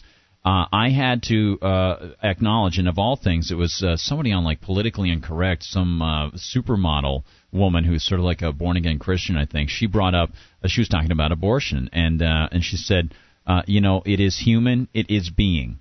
And I think many people are unwilling to acknowledge that there is a continuum from the point of conception to death and it is only based on our personal subjective viewpoints as to when we think that that particular human being has a right like all the others have rights and if i am going to say that this human being this zygote which is going to be something in the future. It is a human being now, and it is going to be Ian or it's going to be Mark or whatever, uh, some other individual in 10 years' time that uh, you can sit down with and talk to and take to a movie that individual at conception is an individual human with the same rights to life that I have. And uh, just as I would not be able to just decide someone behind a counter at 7 Eleven, uh, I say, well, you know, you're not a viable life, I'll take your life. If we are going to be consistent under law, then the laws have to apply to all of us consistently all the way from conception onward. Now, that being said, I do not believe in government And I used to be of the perspective of a sort of Lockean uh, natural rights perspective, which is that government should be there to protect the children even when they are unborn because they are human beings just like a 90 year old we're not going to arbitrarily say the 90 year old can be t- can be killed because uh, the 90 year old maybe is uh, has brain damage or something like that. We can uh, actually move and take that person's life and even though a woman is bearing the child, in most cases, the woman has freely engaged in sexual intercourse. She knows the consequences of it, and she knows that she could be starting up a life which has its own right. Now, that being said, the problem then arises, and a friend of mine uh, brought this up. He said, okay, let's say you believe that the child does have a right to being protected by the government. At what point is the woman's are the woman's actions to be regulated by the state to protect that life? If the woman right, cannot, because you're coming into conflict with her right to her body. Right, right. Well, this is the thing. You know, you can say she's given up her right to control her body. Uh, but, But then how how, you- far does how the you state step claim? in? Exactly. You can't say because the state could hypothetically say, okay, we're going to watch you and make sure that not only do you not threaten the life of this baby, but you not do any other type of physical harm smoking, to the no baby, drinking. alcohol, drugs, exactly. And so that gets you into sort of an infinite regress where you say, well, you know what? The state could, hypothetically, if you believe in the state and that the state should defend the right to life for the fetus, then the state could imprison a woman. Sure. For for and make sure that she does not risk that child for nine months until the child is born, and then of course the state can step in and say, well, you're not handling the child. It gets us closer. It, I I believe even if you are pro-life, and I am a pro-life libertarian, if you are pro-life, it doesn't necessarily mean you're pro-state supporting the life. And I think that, but that gets you into a third a third thought, which is I'll only mention briefly. Let's say we had voluntary societies where we uh, couldn't come to any sort of agreement. The people who were pro-life lived over here. The people who were pro-choice uh, with certain caveats over here. The people who were pro-choice without any caveats over here. Okay, fine. Uh, what if the people who were pro-life were so animated that they wanted to try to take it onto themselves to try to step in and attack the An people who are pro-choice. And the only thing that oh, that would be a sickness, wouldn't it? Right. The only thing that prevents me from saying that that would be a likelihood is that there are so few people who go after abortion doctors. It's such a rare thing that people go after abortion doctors. I don't think that the people in the pro-life community would feel that they had to go and attack. That's the only thing. So it Well, then there's also a- the fact that the uh, the the people that were pro-choice would probably defend themselves, and Yes. the pro-life people would end up killing absolutely. themselves. Absolutely. So, uh, but it's a fascinating thought thought process for me because I had to go through it as consistently as possible and say, look, if I believe in the rights of Ian and Mark and anybody else who's 90, 50, two, uh, six months, uh, three months, or just a week or a day or an hour out of the womb, what about six months in the womb? What about three months in the womb? It is the same individual with the same DNA growing from that moment of conception, and to stop it from growing, to stop it from proceeding from that point, from the starting point, is murder, I believe. And that's just the way I look at it. Sean, any comments there?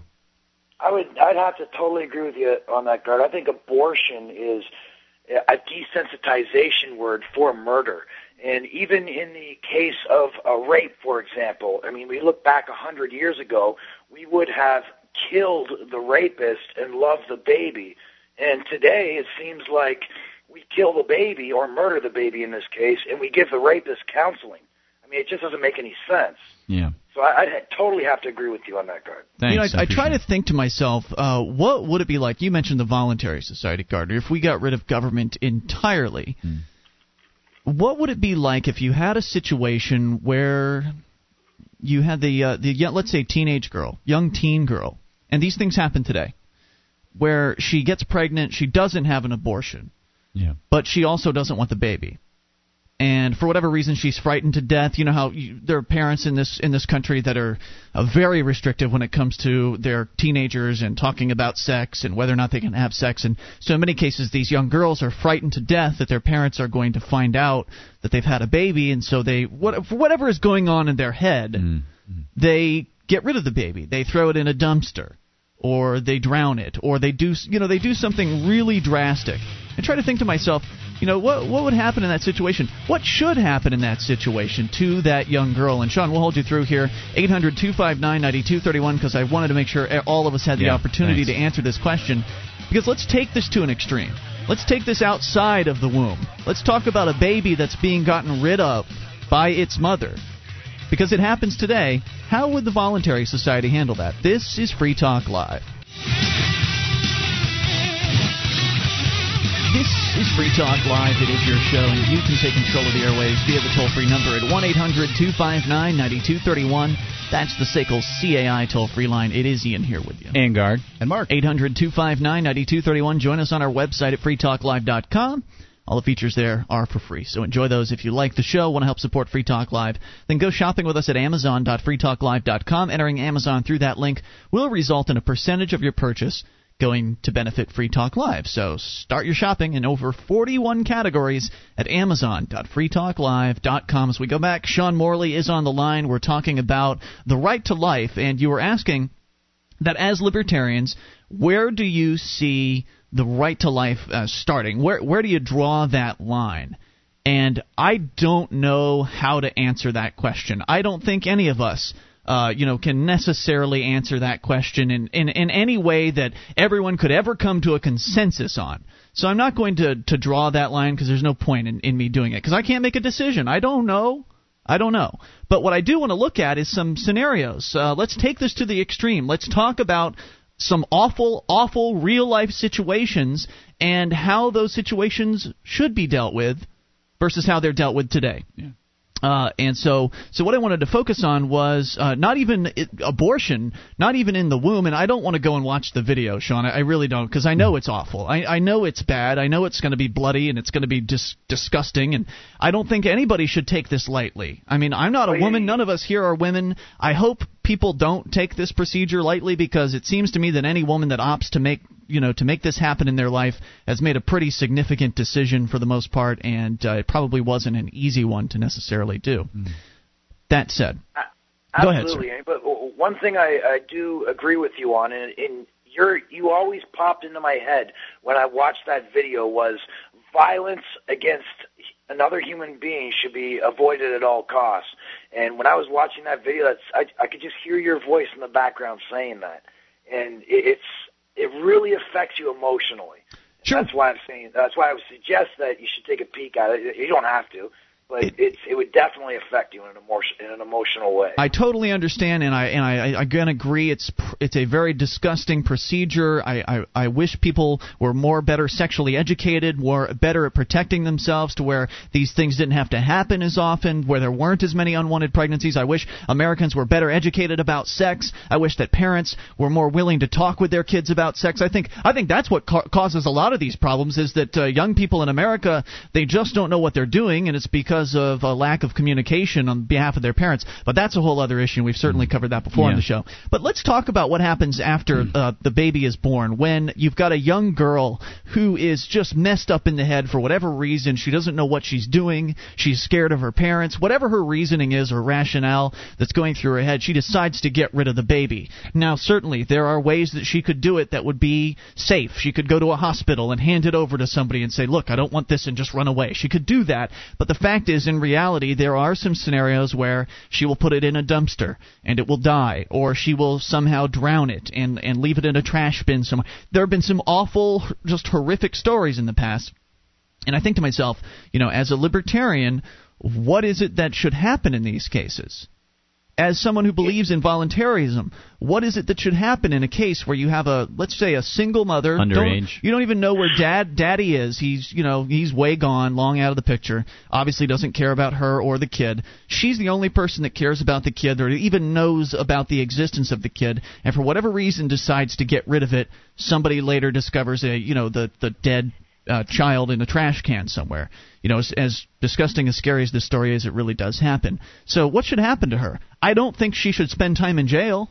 I mean, it was a mistake. It was something she, she's messed up in the head. Something's wrong there. But I don't think jail time is the solution at any point for any of this, whether it be somebody having an, an actual abortion or you know a very young, confused lady doing something horrific uh, with with her child because uh, when we're looking at making victims whole in the free marketplace, when you victimize someone, uh, and especially when it comes to murder, you have to to do what you can to make right, to make the situation right, and that usually uh, comes in the form of cash payments. Uh, but in this case, who do you make payments to?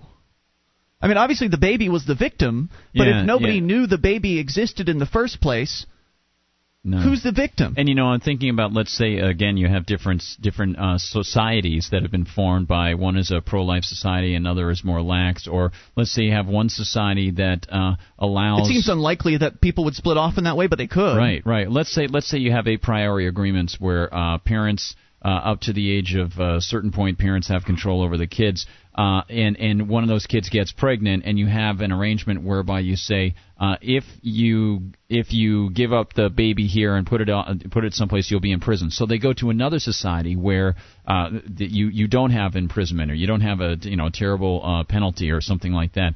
Do you have arrangements in your society that say you will not be allowed back in here? Uh, so that people aren't hopping from society to society, society based on uh, how they prefer certain rules at, at any given juncture in their life. I think are all things that have ostracism's to the only. ca- out. I think ostracism is the only answer in a case like that. Yeah, I think I you're don't right. think well, you're. no, Ian, let me ask you this question. Yeah. If, let's say, that same young lady that's messed up in the head that you were discussing earlier uh, has the baby, she goes full term, nine months, has the baby, she continues to care for the baby for six months, and it's driving her insane. She can't handle the pressures of a newborn, and then decides to destroy the six month old baby. What would you suggest happened to that young lady at that point? Again, uh, you know, if there are people, I think that it'd be interesting to see how the marketplace would act on this because it, because what the arbitrators would be doing in a free market situation in a voluntary society, the arbitrators would be representing what you know the consumers want. And if indeed you're living in a society where people are very very vehemently pro life there could be some sort of draconian penalty involved there. I mean there's there's nothing prohibiting that necessarily. Uh, but at the same time you know, presuming we are respecting the the rights of this young lady, and presuming there's no victim, uh, there's no nobody outside of this lady and the girl that could claim to be damaged by her actions. Then who could she be making whole by making? Who would she make payments to? Who would she be making whole? I think in that case, ostracism's your best bet. In the in the case of a, of a uh, pro-life society, they b- would be best off just shutting her out, just is you know just pushing her out of their society and saying, look, you can never come back. And You've also, done something awful. Also, I think if you have those rules set up beforehand, there's a certain deterrence effect where uh, you know you can get people out and they're not going to be around. Uh, Right. It, it would be interesting to see this functional. You know, I, I'm listening to us all chatting here, and I'm thinking, you know, uh, this is probably why, probably why a lot of computer programmers are libertarians because it's a lot of if-then statements. You know, it's fascinating the way this works. A lot of engineers are libertarians because they like to think these processes through. And to me, it's fascinating. It's absolutely fascinating. You could have a claim, for instance, from uh, Yeah. from a grandmother who could say that this has done her mental damage. That you know the the fact that uh, this young girl had killed her her daughter Right. had done damage to uh, grandma or done damage to the mother Mm. of the the the, uh, the lady we're talking about, and that could be considered a legitimate claim, and that could be something that that could you know payment could be made for. Uh, I'm just trying to think here out loud of uh, as to how this would work. But I mean, th- for instance, think about back in uh, you know let's let's go back to caveman times. Uh, let's yeah. say same situation. Young girl gets knocked up. Daddy's gone, long gone, has gone off, and you know wherever. He's off and, and she's off. She's by let, re- really by herself. Yeah. Has this baby by herself. Does she have an obligation to take care of it? If it's going to burden her, if it's going to slow her down, if it's going to prevent her from running away from And that that animals? gets you that should get you into even even more esoteric ground where you say, okay, let's say uh, in a in a, uh hypothetical society, contemporary society, you uh, have an agreement that says uh, con- consensual sex will be considered a contract whereby the man will have a X amount of say or an equal say into whether or not the child will be born, that sort of thing, because it is the fruit of his uh, his labor too. Or do you have a different contract that says the woman gets to decide completely? You could have societies where all those things vary from from societies to society, where you have equal say for the man and the woman. And if the man does have a say, what if the woman disagrees? She'd have to be it would have to be ostracism ostracism in the end, or some sort of other so- sort of penalty. Be uh, strange setups from place to place. So, Sean, with all that to think about, uh, what are your final thoughts on this? Well, I got to tell you, it was a real interesting discussion with you guys. Barring the abortion issue, I am on the same page as you guys, up and down the the issue, straight across the board. And I'm hoping Ron Paul will uh, will pick up a bunch of delegates down in Florida here. So I'm praying for that, and uh, let freedom reign. Right, man. Very good. Thank you for the hey, call Sean. tonight, Sean. Oh, uh, Sean, yeah. just wanted to mention, uh, draw me a line if you get an opportunity, okay, man? Uh, I'm going to give you. will. Yeah, I'll give you my email. It's uh, if you get a pen, or you can just listen to it, you know, online afterwards. And you know, other people might write. got to a me pen right here. All right, great. It's it's E L G G R A N as in Nancy, D as in dog, E as in elephant at msn.com. It's L G Grande, two G's at MSN. Sounds good. Yeah, it'd be great to see. great. Thanks get for in the touch thought experiment tonight, Sean. Appreciate it, man. 800 259 9231. So, as as horrific as this might be to think about and to, to realize it really happens, I don't think we we're doing anyone any favors by locking them in a jail cell over this. I, I don't think that's the solution. We need to be more creative.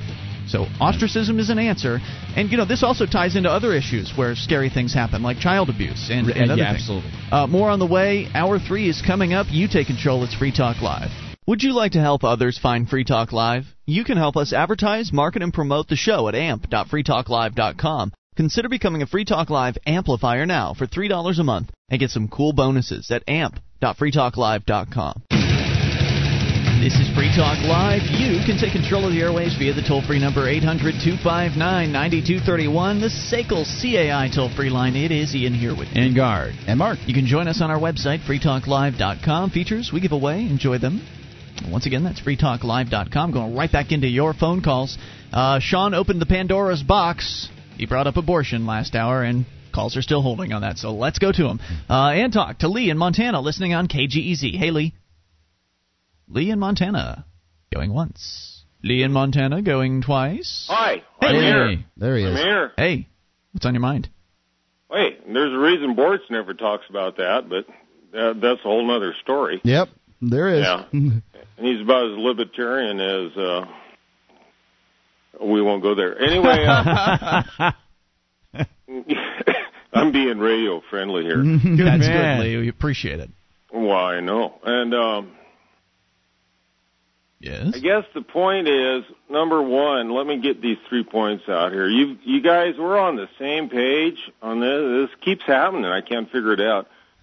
Uh, kind well, of this liberty thing, the liberty thing, you know, just makes sense. It's consistent. So I know.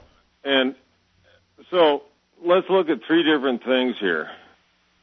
Number one, what gives the government a right to dictate you can or can't? I mean, they've They been have having guns. back what was known as the back alley abortions for a century or who knows how far Well, back. when you prohibit abortion, that's what you get. It goes yeah, underground. Now I got to do it. You got two, you got peer pressure and everything. But the point I think people, I've never heard this brought up on any uh, show, any controversy over this issue, is you know what? A lot of times the guy, he doesn't even know. Yeah. His girlfriend's hooters get a little bigger. He's thinking this is pretty neat. And all of a sudden, uh, he doesn't know and uh, life goes down. But uh, there's a there's a trail here. You have to live with that. Yep. Whether both parties know or only one parties know. Now let's assume you have the child. Mhm. My life experiences from all the people I've employed in my life, both directions. I mean, some have done it, some haven't, some didn't know. Their girlfriend did it. No, of course, they never got married. And You're talking about abortion. Some have and some haven't had abortions, is what you're saying? Oh yeah, Okay. yeah. Just want to make sure I'm clear. Go ahead. It's gone. Yeah, it's whatever the gamut that you want to run there. Sure. I've seen it all, but inevitably, it seems like it affects a tremendous amount of people. What do you mean? Yeah, it goes everywhere. Parents, grandparents. Uh huh. Yeah. Kid's 19. He was in school, but he can't now because now he has to go back. The girlfriend was a junior in high school. She doesn't get to go to school because she got a kid. Right. they're lucky if they live in the trailer. That's because their grandparents had one. Yeah, I mean, you know, it just goes Yeah. on and on and Yeah. on. Uh, and it affects everybody for their whole life. Now, on the other hand, I, I wouldn't recommend an abortion to anybody. I, you know, there, there's other options.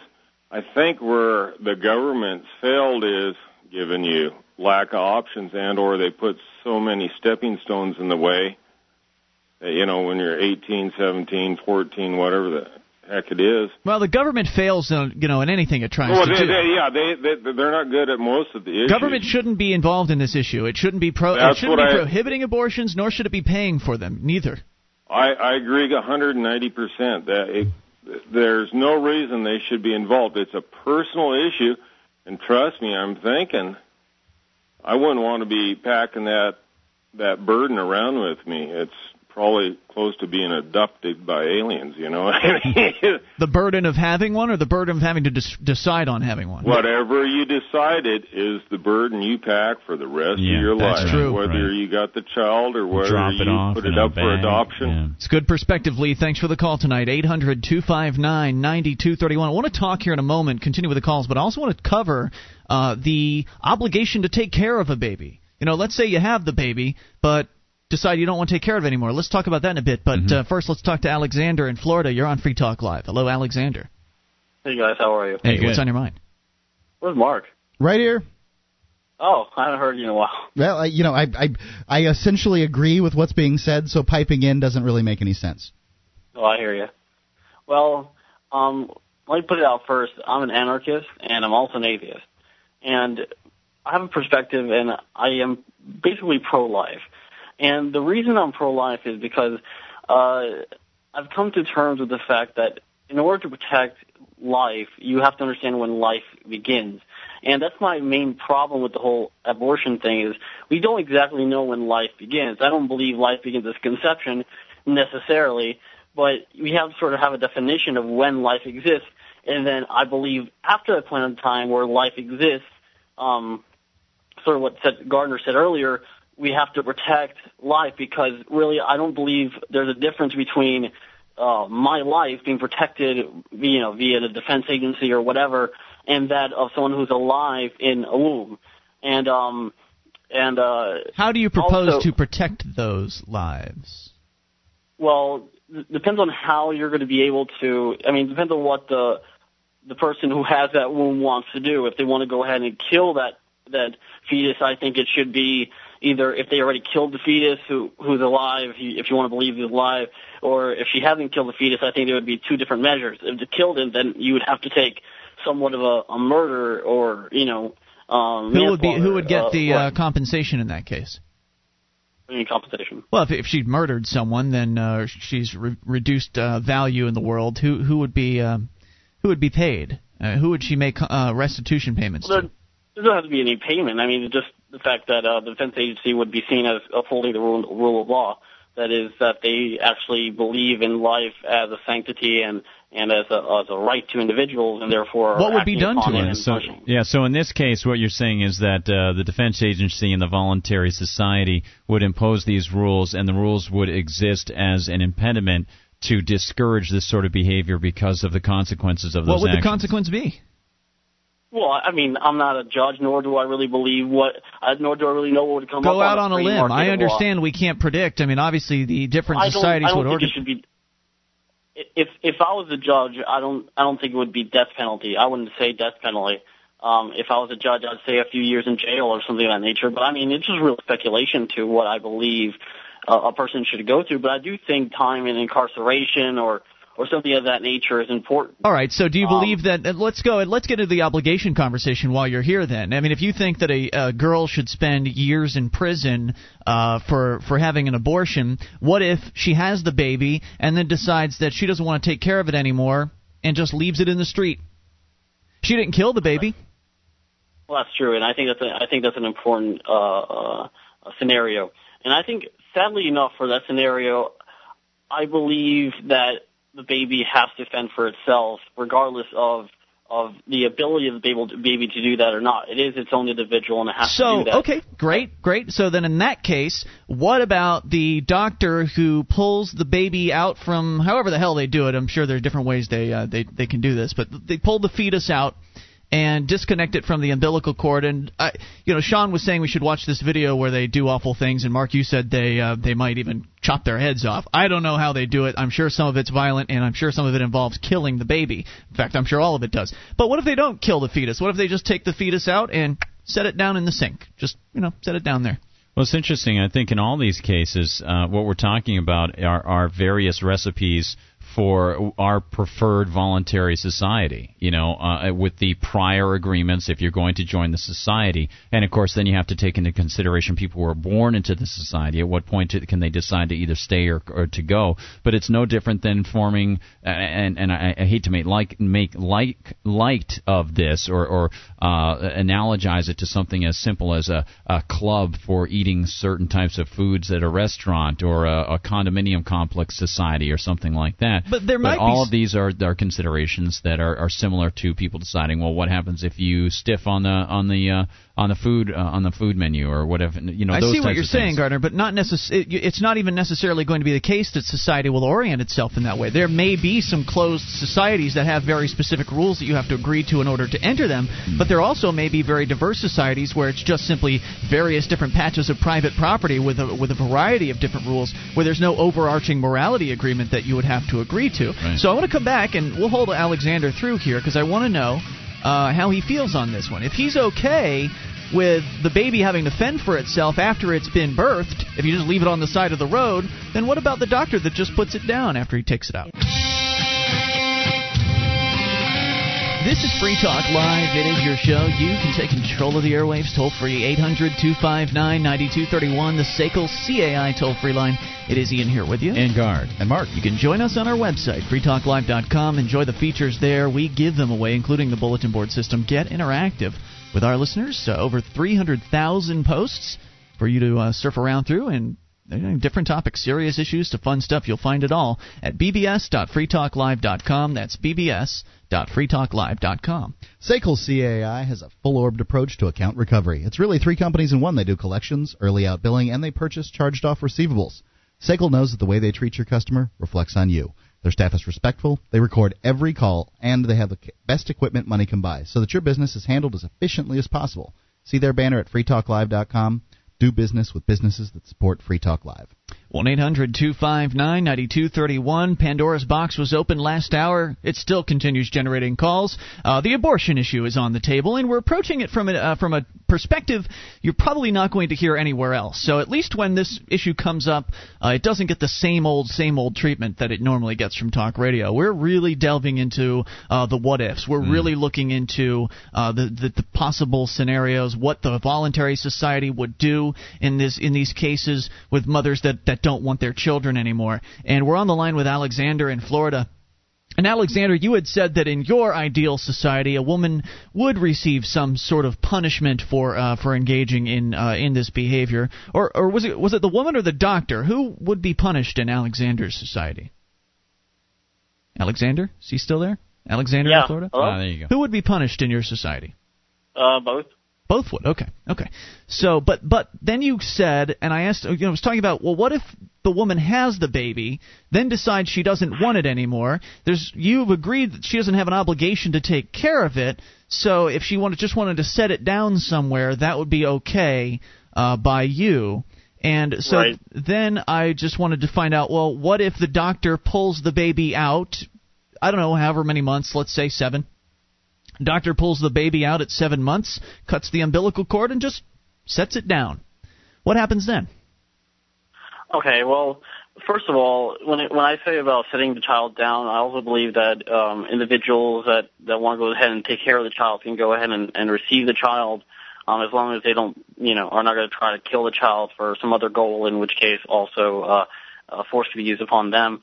Um, I'm gonna uh, I'm gonna address your question, but first I'm gonna address something else. And Gardner might know about this. Um, Walter Block, Dr. Walter Block, he's an economist, an Austrian. I know Gardner is in the Austrian circle as well. Yeah. And uh, he he put out something called evictionism. That is that the the woman has a right to her womb, and she has a right to stop fluids from going into the fetus. But the fetus is also an independent life. You can't just go ahead and terminate it because it is, it has its own will, and you know it has life beginning at whatever time that individual created begins at um, on the free market. Um, and the idea is that there have over time and the, the technology really isn't here right now, but the ideal state is that over time, uh, fetuses will be able to safely be, uh, you know, not aborted, but put out of the mother's womb and put into what Walter Block has said to be sort of test tubes, where you can go ahead and put something in a laboratory contraption, put the fetus in a labor- laboratory contraption, and grow it to its full size. Um, Sure. individuals, you know, maybe religious individuals or or or you they know, would probably be more than likely life. to pay for that. Sure, Right. sure. That Exactly. that technology and, I is mean, certainly that, on the that's way. the problem is that nowadays we don't have that kind of technology, and you know, putting out the idea of someone cutting off uh, a fetus that can't really crawl away or do anything uh, to fend for itself from an umbilical cord and leaving it on the countertop, you know, fend, to fend for itself, but it's obviously going to die. I understand that that. Uh, in my world and under my premises, that is correct. That you know there there should be no crime put against the doctor or the woman in that scenario. um, okay, but also, interesting. Yeah, I mean it, it it's it's a sad state for the child, and I think it's it's it shows the need for an evolution in technology in the in in that uh in that aspect of the market. Uh, We need technology to take care of these individuals. And if if uh, and if an individual came in for the fetus saying, you know, I'm going to take care of him now and and transfer you know, transfer him over to a test tube, they should be able to do that as well. So I feel this is more of a technological issue that will be resolved in time when. Uh, individuals, women that don't want their child in their womb physically will go ahead and be able to transfer it over to uh, groups or adoption agencies Sure. that Yeah. will be able to Yeah. in a test. That's but a good point. The, It's a better the idea option. for me, huh? Yeah, I was going to say it's a better option for many people all the way through. Yeah, but the problem with uh, with that I have with abortion is the killing of the child that might or might not have life. Uh, to where scientists could say, oh, you know, scientists say life exists at this point in time, or the first brainwave or whatever. Then I, as an atheist, will say, well, after the first brainwave, then you can go ahead and say the killing of that fetus after that point in time is a murder. And that's when I believe the sanctity of life should go ahead and, and be preserved. Okay, let's So- go back a little bit more. I was going to let you go, but uh, but now let's go back to uh, you know the first few weeks where the fetus is very very small, and let's say you pull that out. Uh, how do you determine uh, where where do you draw the line between just leaving it somewhere and murder? I mean, how can you murder something that is is so small and so dependent on being connected to the mother? Is it murder for removing it, or is it just you're just removing it and it dies on its own? It depends on the procedure of the abortion. I think that's specific. I mean, there's a lot of abortions that they go ahead and You know and what I find what I find interesting, and you- you're a liber- you're definitely a liberty-minded person, so that's why this this conversation is is going in the direction it is. You you have some you know technical specification that would cross the line into murder for for you in in your mind, and and I appreciate that. But I wonder what this conversation would be like with a your typical anti-abortion activist. You know what what would they say to the question of just taking the baby out and Yeah. setting it down? What would Yeah. their answer be? And not even necessarily in the abortion situation, but with the t- you know the teen girl just taking the baby out and putting it in a, in a dumpster, for instance. You know what would their response uh, there be, and, and how would they feel about that? Well, well I think it would. I think yeah. I think just most of them, most people who are uh, you know uh, anti-abortion, at least in this country, tend to be very zealous as far as their religion. Uh, you know, I, I'm not saying that all religious people who are anti-abortion are zealous about it, but I would believe that a lot of people who tend to be anti-abortion are those are the Bible thumping. It and- would seem to me that it would seem to me that those people would be more anti you don't want to take care of your baby than necessarily anti-murder. They pawn it off on well, we don't want you to murder the the fetus, but if you don't murder the fetus, then how do you feel? Alexander, thanks for the call tonight. Eight hundred two five nine ninety two thirty one, and I don't think we're going to get any of those callers tonight, but I'd love to. I'd love to ask them that one. Next time we'll make the make a point you know, of doing that. I, I kind of look at this as a, as a contractual thing. You know, he, he mentioned uh, he mentioned the Austrian school, and I, I wouldn't want to go too far as to combine. Uh, personally, combine um, Austrian economics, you know, free market economics with uh, with this. But if, if you can, if my perspective is that if you have two consenting individuals engaging in sex, uh, and they both know what the possible consequences are, even if they take precautions, uh, you could have a society set up based on, and this is just one of the societal uh, possibilities, based on the idea that that is some sort of a contract, uh, Social contract? Yeah, some sort of. Well, this it would be an explicit contract. Right. If you have sex, then blah, blah, right, blah. right. But you know that that gets that's very complicated. But you would, if you lived in the society, you would have willingly signed on to from that contract comes certain responsibilities, and the responsibilities would also be owed to the product of that as another living creature for X number of years. Possible. 800 259 9231. You can take control of the airwaves. This is Free Talk Live. Our archives, website, and podcast will continue to stay free, but if you think other people deserve to hear this show, consider becoming a Free Talk Live amplifier for just $3 a month at amp.freetalklive.com. Help free some minds. Visit amp.freetalklive.com. This is Free Talk Live. It is your show. You can bring up anything. Toll free number 800 259 9231. The SACL CAI toll free line. It's Ian here with you. And Guard. And Mark. And you can join us on our website at freetalklive.com. Features we give away. So enjoy those. They include the live streams, broadband version of the show, and a dial up version, both free for you at freetalklive.com. The Free State Project's Porcupine Freedom Festival, better known as PorcFest, is June 9th through the 15th. At PorcFest, you'll be able to tour New Hampshire on special Free State Project bus tours or on your own, as well as see firsthand why Ron Paul loves New Hampshire and its liberty activists. Discover new freedoms, new communities, and new beginnings. Learn more at porcfest.com. That's P O R C F E S T dot com. We continue uh, with your phone calls. Let's talk to Tom in New Jersey on the amp line. Hey, Tom.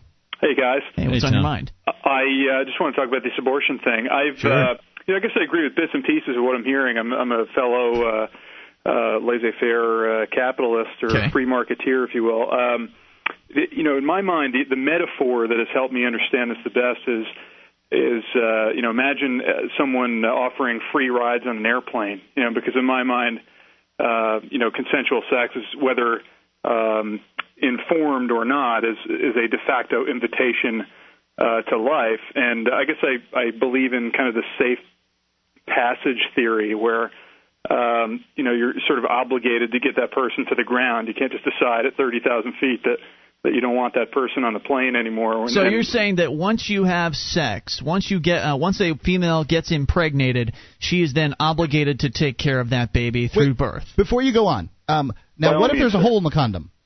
I mean, I've taken the steps to ride in the airplane without, uh, you know, to, to, I don't, I don't even know what your analogy was. I've taken the steps in order to not have a baby, but there was a hole in the condom. Am I responsible for the child?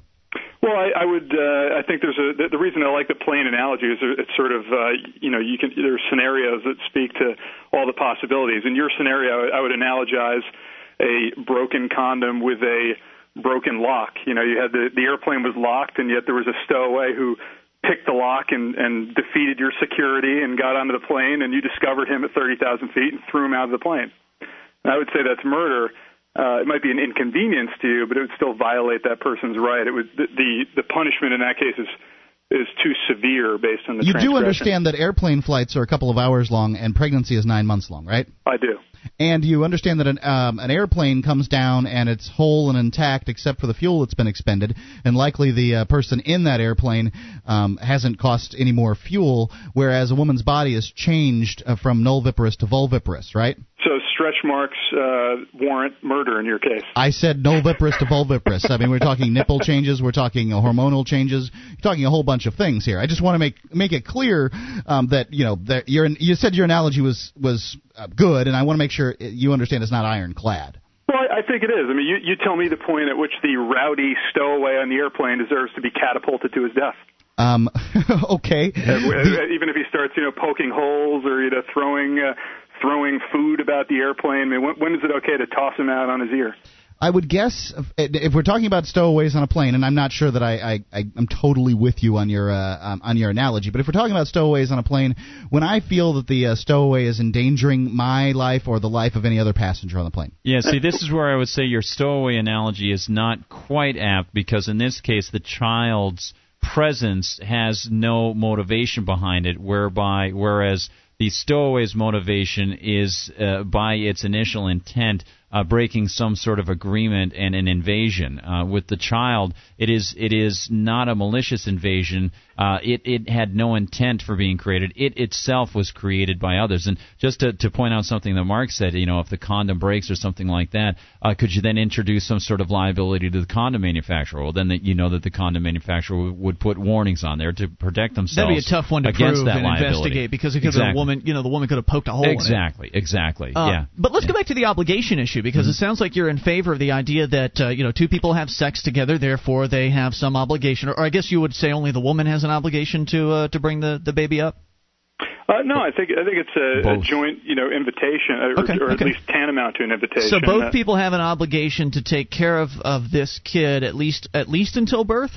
Uh, I wouldn't. I, I guess I'd agree with Walter Block's evictionism philosophy to the extent that uh, obviously it was not tantamount to a death sentence, and to the extent that I think if something went wrong during the quote unquote eviction process, that uh, I think an, a negligent homicide claim could p- potentially result from that. So what you're saying that you could well, hold on, I'm confused. You're saying that in your in your mind you could evict the baby and that'd be all right with you? Yeah, I mean, if uh, you know, I, I know you don't like the plane and metaphor, but I, I shall keep revisiting it.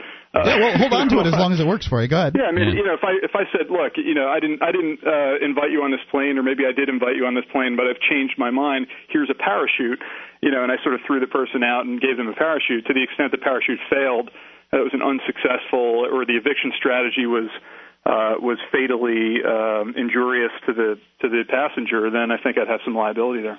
Interesting. So then you aren't saying that the woman has an obligation to take the baby to term if she can evict it and be okay with that. Yeah, I think that's reasonable. I mean, it's uh, I think there are risks associated with that that the that the uh, landlord you know would have to bear, but uh, I think uh, I think um, you know as a libertarian, I think it'd be okay with it. Very good, Tom. Interesting. Uh, any other thoughts Yeah. tonight?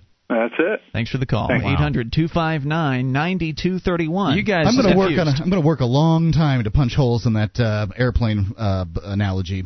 You guys get really great, great callers. I want these guys calling my show. This is like awesome. It's so fascinating, really interesting stuff. Well, it- it I got to bring it up on my show sometime. It, it's an interesting issue, the issue of obligation, and certainly if you had that that pre-existing agreement, that would be something to to speak towards. If there was some sort of pre-existing agreement that that you had agreed to that said if you have a baby, you will take it to term and do this and this and okay, well that's fine.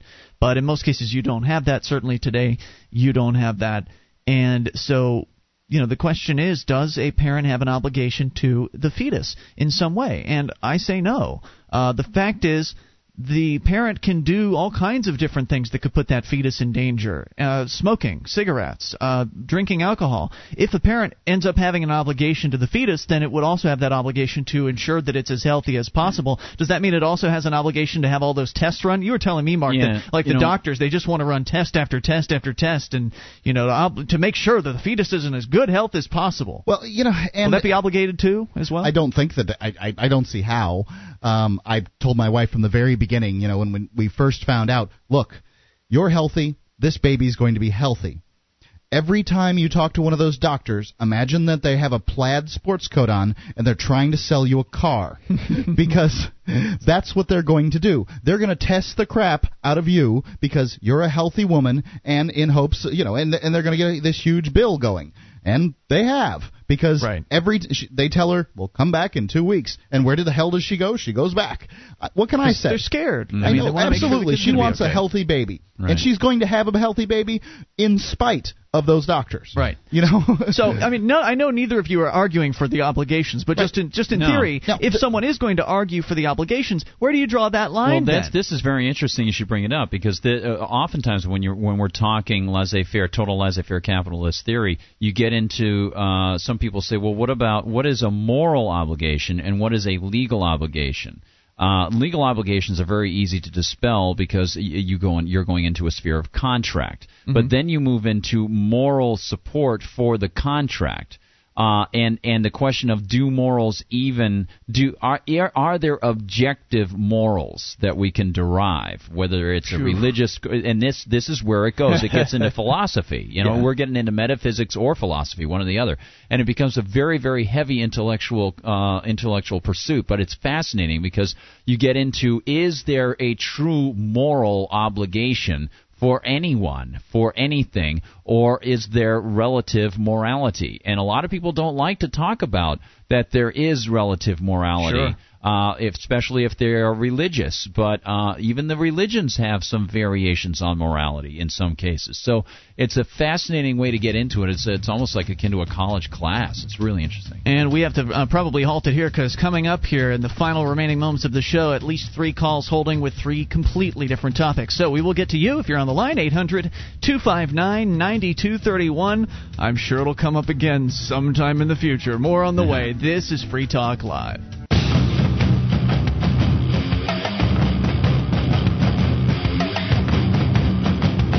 This is Free Talk Live. Only moments remain. Might be able to sneak you in here. 800 259 9231. Is Ian here with you? And Guard. And Mark. You can join us on our website at freetalklive.com. Enjoy the show. Want to help us out a little bit? Send us three bucks a month via the AMP program. Go to amp.freetalklive.com. You'll learn more about it. It stands for Advertise, Market, and Promote. And the idea is we take that money and turn it right back around into marketing the show to more radio stations, getting on uh, new stations across the country. Hopefully, we'll be announcing two new FM stations sometime this week. Uh, so look forward to that. And it's happening because of you guys. Those of you who've joined the AMP program, thank you. Uh, over 400 of our listeners at this point have done that, but we need hundreds more. Uh, So we need you to head, head over to amp.freetalklive.com to get on board with the AMP program, and you get perks. You get access to the AMP only call in lines, chat room, or it's only one right now, one call in line. But you get the AMP call in line, the AMP only chat room, AMP only forum. All the details are there at amp.freetalklive.com. We go to your phone calls here. It's Steve in New York City. You're on Free Talk Live. Steve. Gentlemen, Hey, Steve. What's on your mind? uh, actually, I want to talk about uh, education. My experience uh, with the New York City public school system, which Oh, is boy. actually kind of interesting. All right. Are you still in it, or is it former experience? No, no, I'm 21 now. I've been Okay. out maybe three years or so. Got it. Go for it. Yeah, and you guys were uh, talking about uh, education the other day and talking about how it basically not, doesn't really prepare people to get out into the uh, workforce. Uh, well, an interesting thing about New York City system is that, well, I was, I experienced, I guess you could say, the best and the worst of it. Mhm. I went to one of the more prestigious public high schools in the city, Mhm. and it just wasn't really working after a couple of years, and I was just not doing well. And uh, through some set of circumstances, I found out about some alternative school programs that uh, the city offered, uh, which I, I don't think many places have these types of things, but because it's New York City and it's such a dense area with a lot of people, uh, I guess these sort of things popped up. Okay. Well, uh, basically, I went to this alternative high school called City As, and they let people basically instead of going to class, you could do internships. Hmm. And they offered like all kinds of internships uh, all around the city and stuff, well, different companies, organizations, and whatnot. And uh, that, like, that really made me get out there, and like, it just seemed interesting. I was getting so bored with school that it was like, I was like, this is, I don't, why am I even here? I wasn't even going to class anymore. And then I got into this, I got into this and they sent me like, they sent me to internships. They have a catalog. They don't even tell you what classes you need to take. You just need to get a certain amount of credits and you pick from a catalog what you want to do. Mhm. So, uh, I ended up doing a bunch of things and, uh, after a couple internships, I ended up doing this one program, uh, uh, it was this, uh, youth media program doing, making like documentaries Right. they taught they taught you sort of from the ground up. And uh well basically long story short I ended up being there for a couple of years and that ended up turning into what is my career right now working in uh video and the television industry. Wow. Fantastic. You know, I, I'm not saying that there. I, I wouldn't wouldn't even propose to say that the public school system uh, doesn't have some kind of successes. I, I guess one of the things that uh, it it bothers me that there's it's so restrictive that you had to go to public school that you didn't have the ability to go out and work um, and Right. and well, learn. it was concealed And- too. The and- program was wasn't really. You didn't really know about it. Somehow you discovered it, right? Yeah. I mean, it, I don't even remember how it happened. I think it was just word of mouth, to be honest with you. And Yeah. after I discovered it, I was surprised to find out that a lot of students from my school, which was supposedly one of the top high schools in the city, were going out to this alternative schooling program. It was like sort of, I, I guess they sort of sold it as like an option, like to sort of uh, keep uh, retention rates up or keep kids from dropping out. Hmm. And to keep like the bureaucrats' uh, reputations a little bit. Well, you know, more Mark, in that case, it's it's not really so much a success story on the part of government because they didn't really do much. I mean, Mm, beyond maybe sure. give you a phone number to call. Uh, and it was really a success story in that you were able to get out and enter the workforce and learn some skills uh, while you were interning. And th- you know those things would happen uh, even without government around. It's just that you know it just happened to be administrated by a government bureaucracy in that case. But I'm glad it worked for you. Yeah, a- absolutely, and it really is I mean, a my, testament. my public school education worked for me too. I, Well- I now have a job. It's a yay, they win. It's a testament, right? It's just a, it's a matter that uh, it's a matter of the government school system generally dumbing people down. We could all be a lot smarter. We could be a lot more well informed uh, if it were, wasn't the government that was educating us. So right. And we could all be started off in careers far earlier and start getting tastes of things that we're interested in doing if there were more programs like what you're talking about. Not to suggest government should be doing these, it shouldn't. Your story is interesting because it's a success story in that you were able to succeed and get into the field you wanted to get into without going the traditional route. You didn't go to college, right? Well, no, I, I well, actually did dabble around after after I got my diploma, but college was like seemed like it was didn't really interest me that much either, to be honest. So you're I out there, lucky- you're in the video business, you are doing what you want to do, and you didn't go through the traditional channels. I think that's what's most interesting. And thanks for the call tonight, dude. We appreciate the story. Eight hundred two five nine ninety two thirty one. And we were talking about this. Uh, I think it was last. Uh, well, I guess it was Saturday or last week. We are talking about how uh, you know getting into getting experience is what's most important uh, as far as kids can get educated if we had the free market educating kids we could have kids like fully college educated by age 12 Oh, it'd be unbelievable. uh, we know the we know we can because homeschoolers do it today, and you aren't necessarily smarter because you're homeschool. You're you're you're taught at home. There's nothing necess- inherently that you're genetically Yeah, superior or something. yeah, uh, Yeah. They just the, the parents just care more. Their approach is better. They're more hands-on. There aren't Right. a lot of other kids running around. There's not all that overhead with administration and uh, degrees for this and meetings for this and taking days off for that. It's nonsense. So it's very it's very valuable to get young people out into the working world as early as possible, which is why you know I highly recommend that young people get jobs as early as they can and get out there and work uh, because it really does bring you to where you want to be as opposed to this sort of traditional go to school, go to school four years. It doesn't matter if you don't know what you want to do, just go to school for four years. For God's And- sakes, get a de- diploma or uh, you know a college degree. we got to keep going to these phone calls here. Mike in Arizona, you're on Free Talk Live. Hello. Hey, Ian, how are you doing Hey, this great, great. Uh, short on time. What's your point tonight, sir? My point is, I was just watching the the uh, State of the Union address. I'm sorry. and yeah, I have.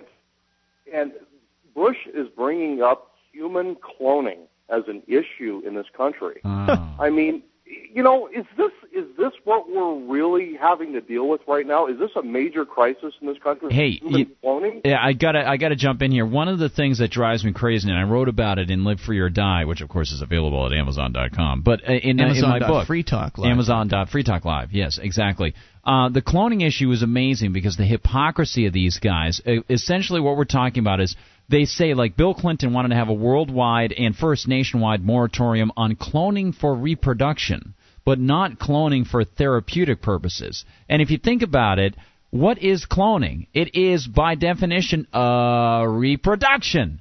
so these idiots are out there saying, "Oh, we're going to ban reproduction for reproduction." They're absolutely nonsensical. It drives me crazy. Like politicians know a damn thing and about it's all, cloning. it, it, it all goes back to the abortion issue because it is simply creation of a life in a different way. But the guy, he, you know, what does what is Bush talking about this issue for? It's it's misdirection. It's subterfuge. Sure. Yeah, you're right. It has Yeah. nothing to do with what what's going on What with Americans really today. is key. Well, it's Yeah. like the immigration issue again, another issue Oh. that uh, is a symptom of a of a, a problem that government created. Mike, any final thoughts?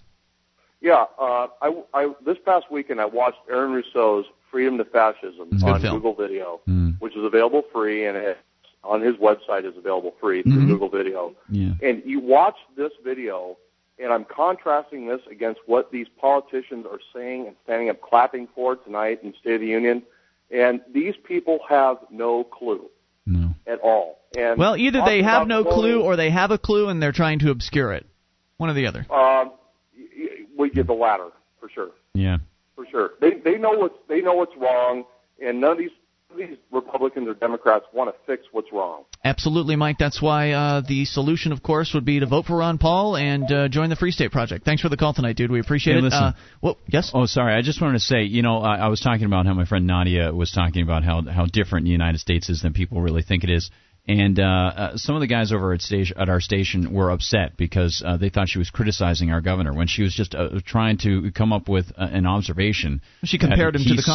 sounded, yeah, he sounded like Communist Party leaders. And uh, we posted over at the at Liberty Conspiracy. I think it's the last audio file that's there. I'll, be- I'll be posting a new one coming up, but. Uh, it it strikes me that uh, the, those guys don't get it. The, some of the guys at the station, you know, some some really good people, they don't understand the long term changes and consequences that we're seeing as politicians who probably know better uh, do Uh, this most, sort of thing. Most people are in the dark, you know, and radio people aren't inherently outside of the average. So let's continue with the calls. I, I wish we had more time. Dave, uh, you've got the final thought here. 20 seconds. Go. Okay, yeah, just want to let you know I I'm listening to your stories about the pot decriminalization bill in New Hampshire. Got a chance to interview Senator Barnes, who's going to try to shoot it down. Oh, wow. Yeah, Yeah, people should go yeah. to RidleyReport.com and watch that. It was very interesting. Dave, thanks for the call tonight. We are out of time. It's been Ian here with you. And Gar. And Mark. Yeah, Dave cornered one of the uh, slime bag senators here in this state. It was amazing. RidleyReport.com. See you tomorrow night at FreeTalkLive.com.